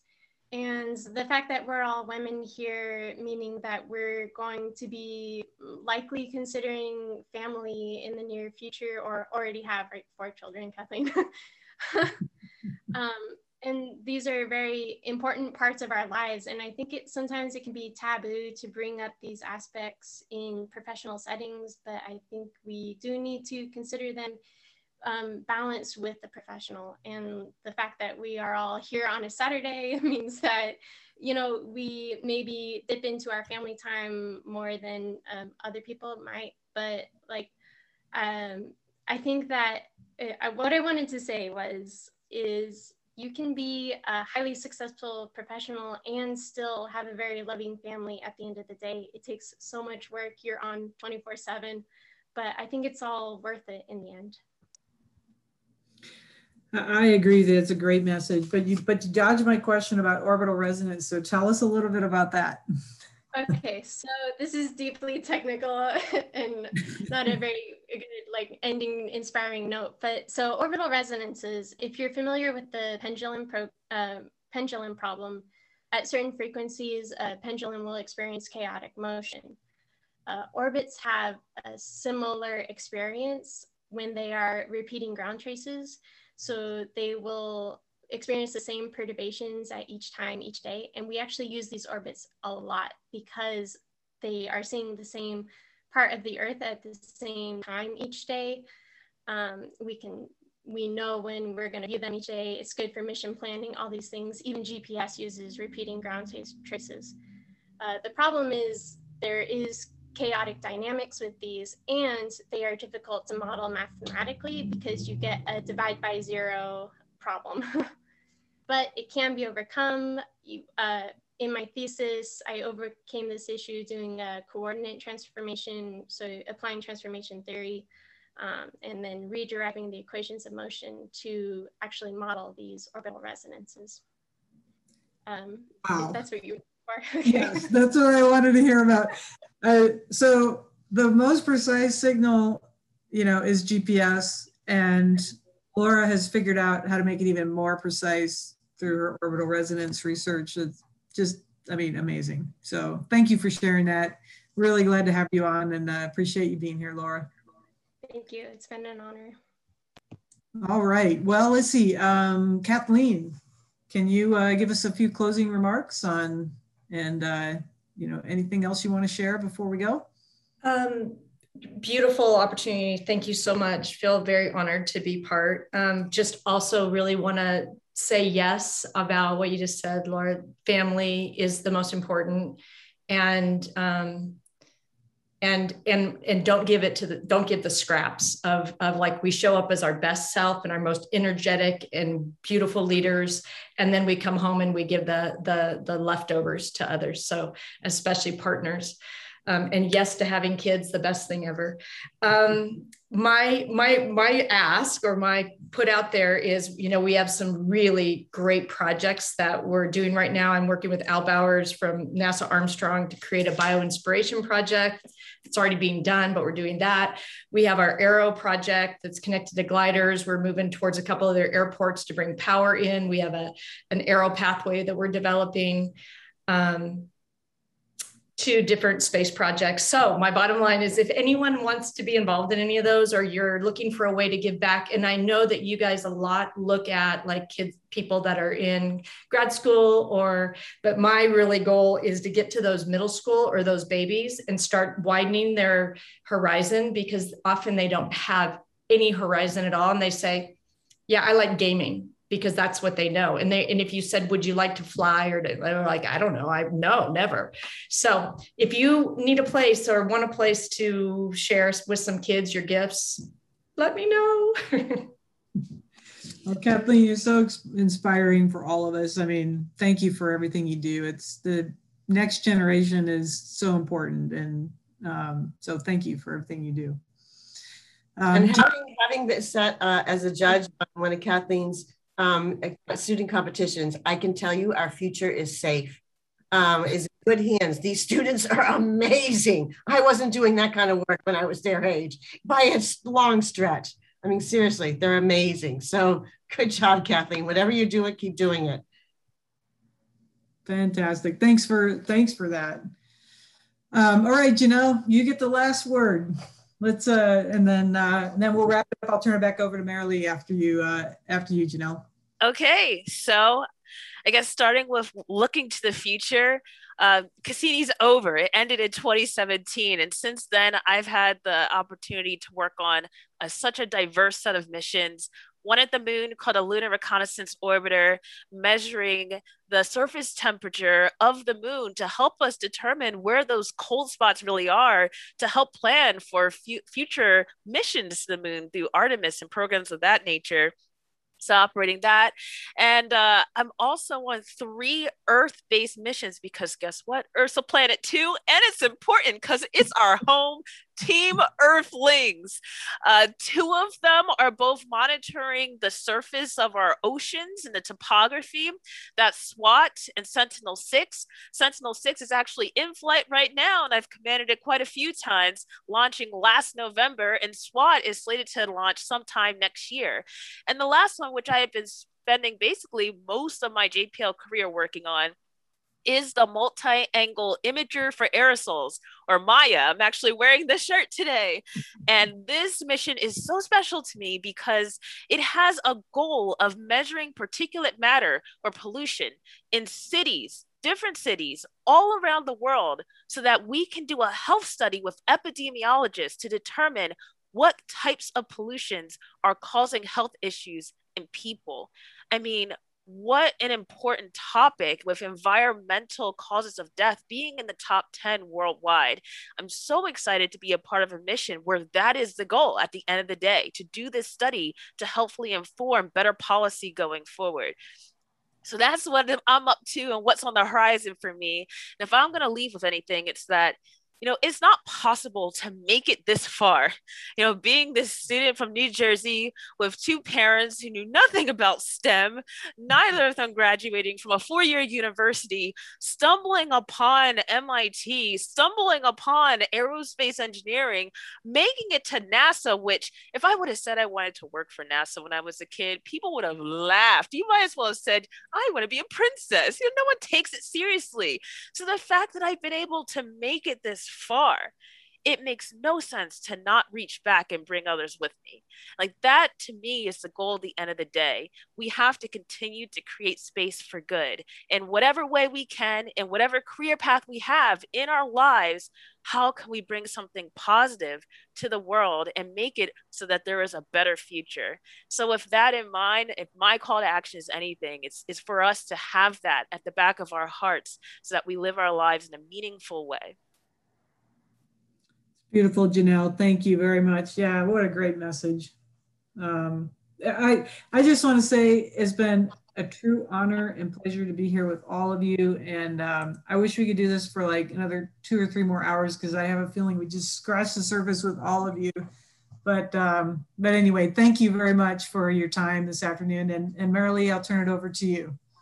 Great. Thanks, Janet. Uh, yeah, my thanks as well to this second panel. I mean, you could feel the energy coming right through the Zoom and through the voices and everything. So um, thanks to Janet and the and the panel for for that. A great great ending to a great program day. And I think uh, Janelle's message too about you know paying it forward. I mean, everyone who participated today, all our participants, all our panel, um, thanks to our keynote speaker, uh, Leslie, really we're paying it forward by by taking their time, their talent, their resources, and spending it with us on this Saturday. And I know we've all have learned something about women's history in aviation, uh, motivational comments from all of the panelists, and just such an uh, esteemed group of, of, of, women. And I really do need to give thanks to the uh, AIAA LALV section and to the events and program chair, um, Ken Louie, because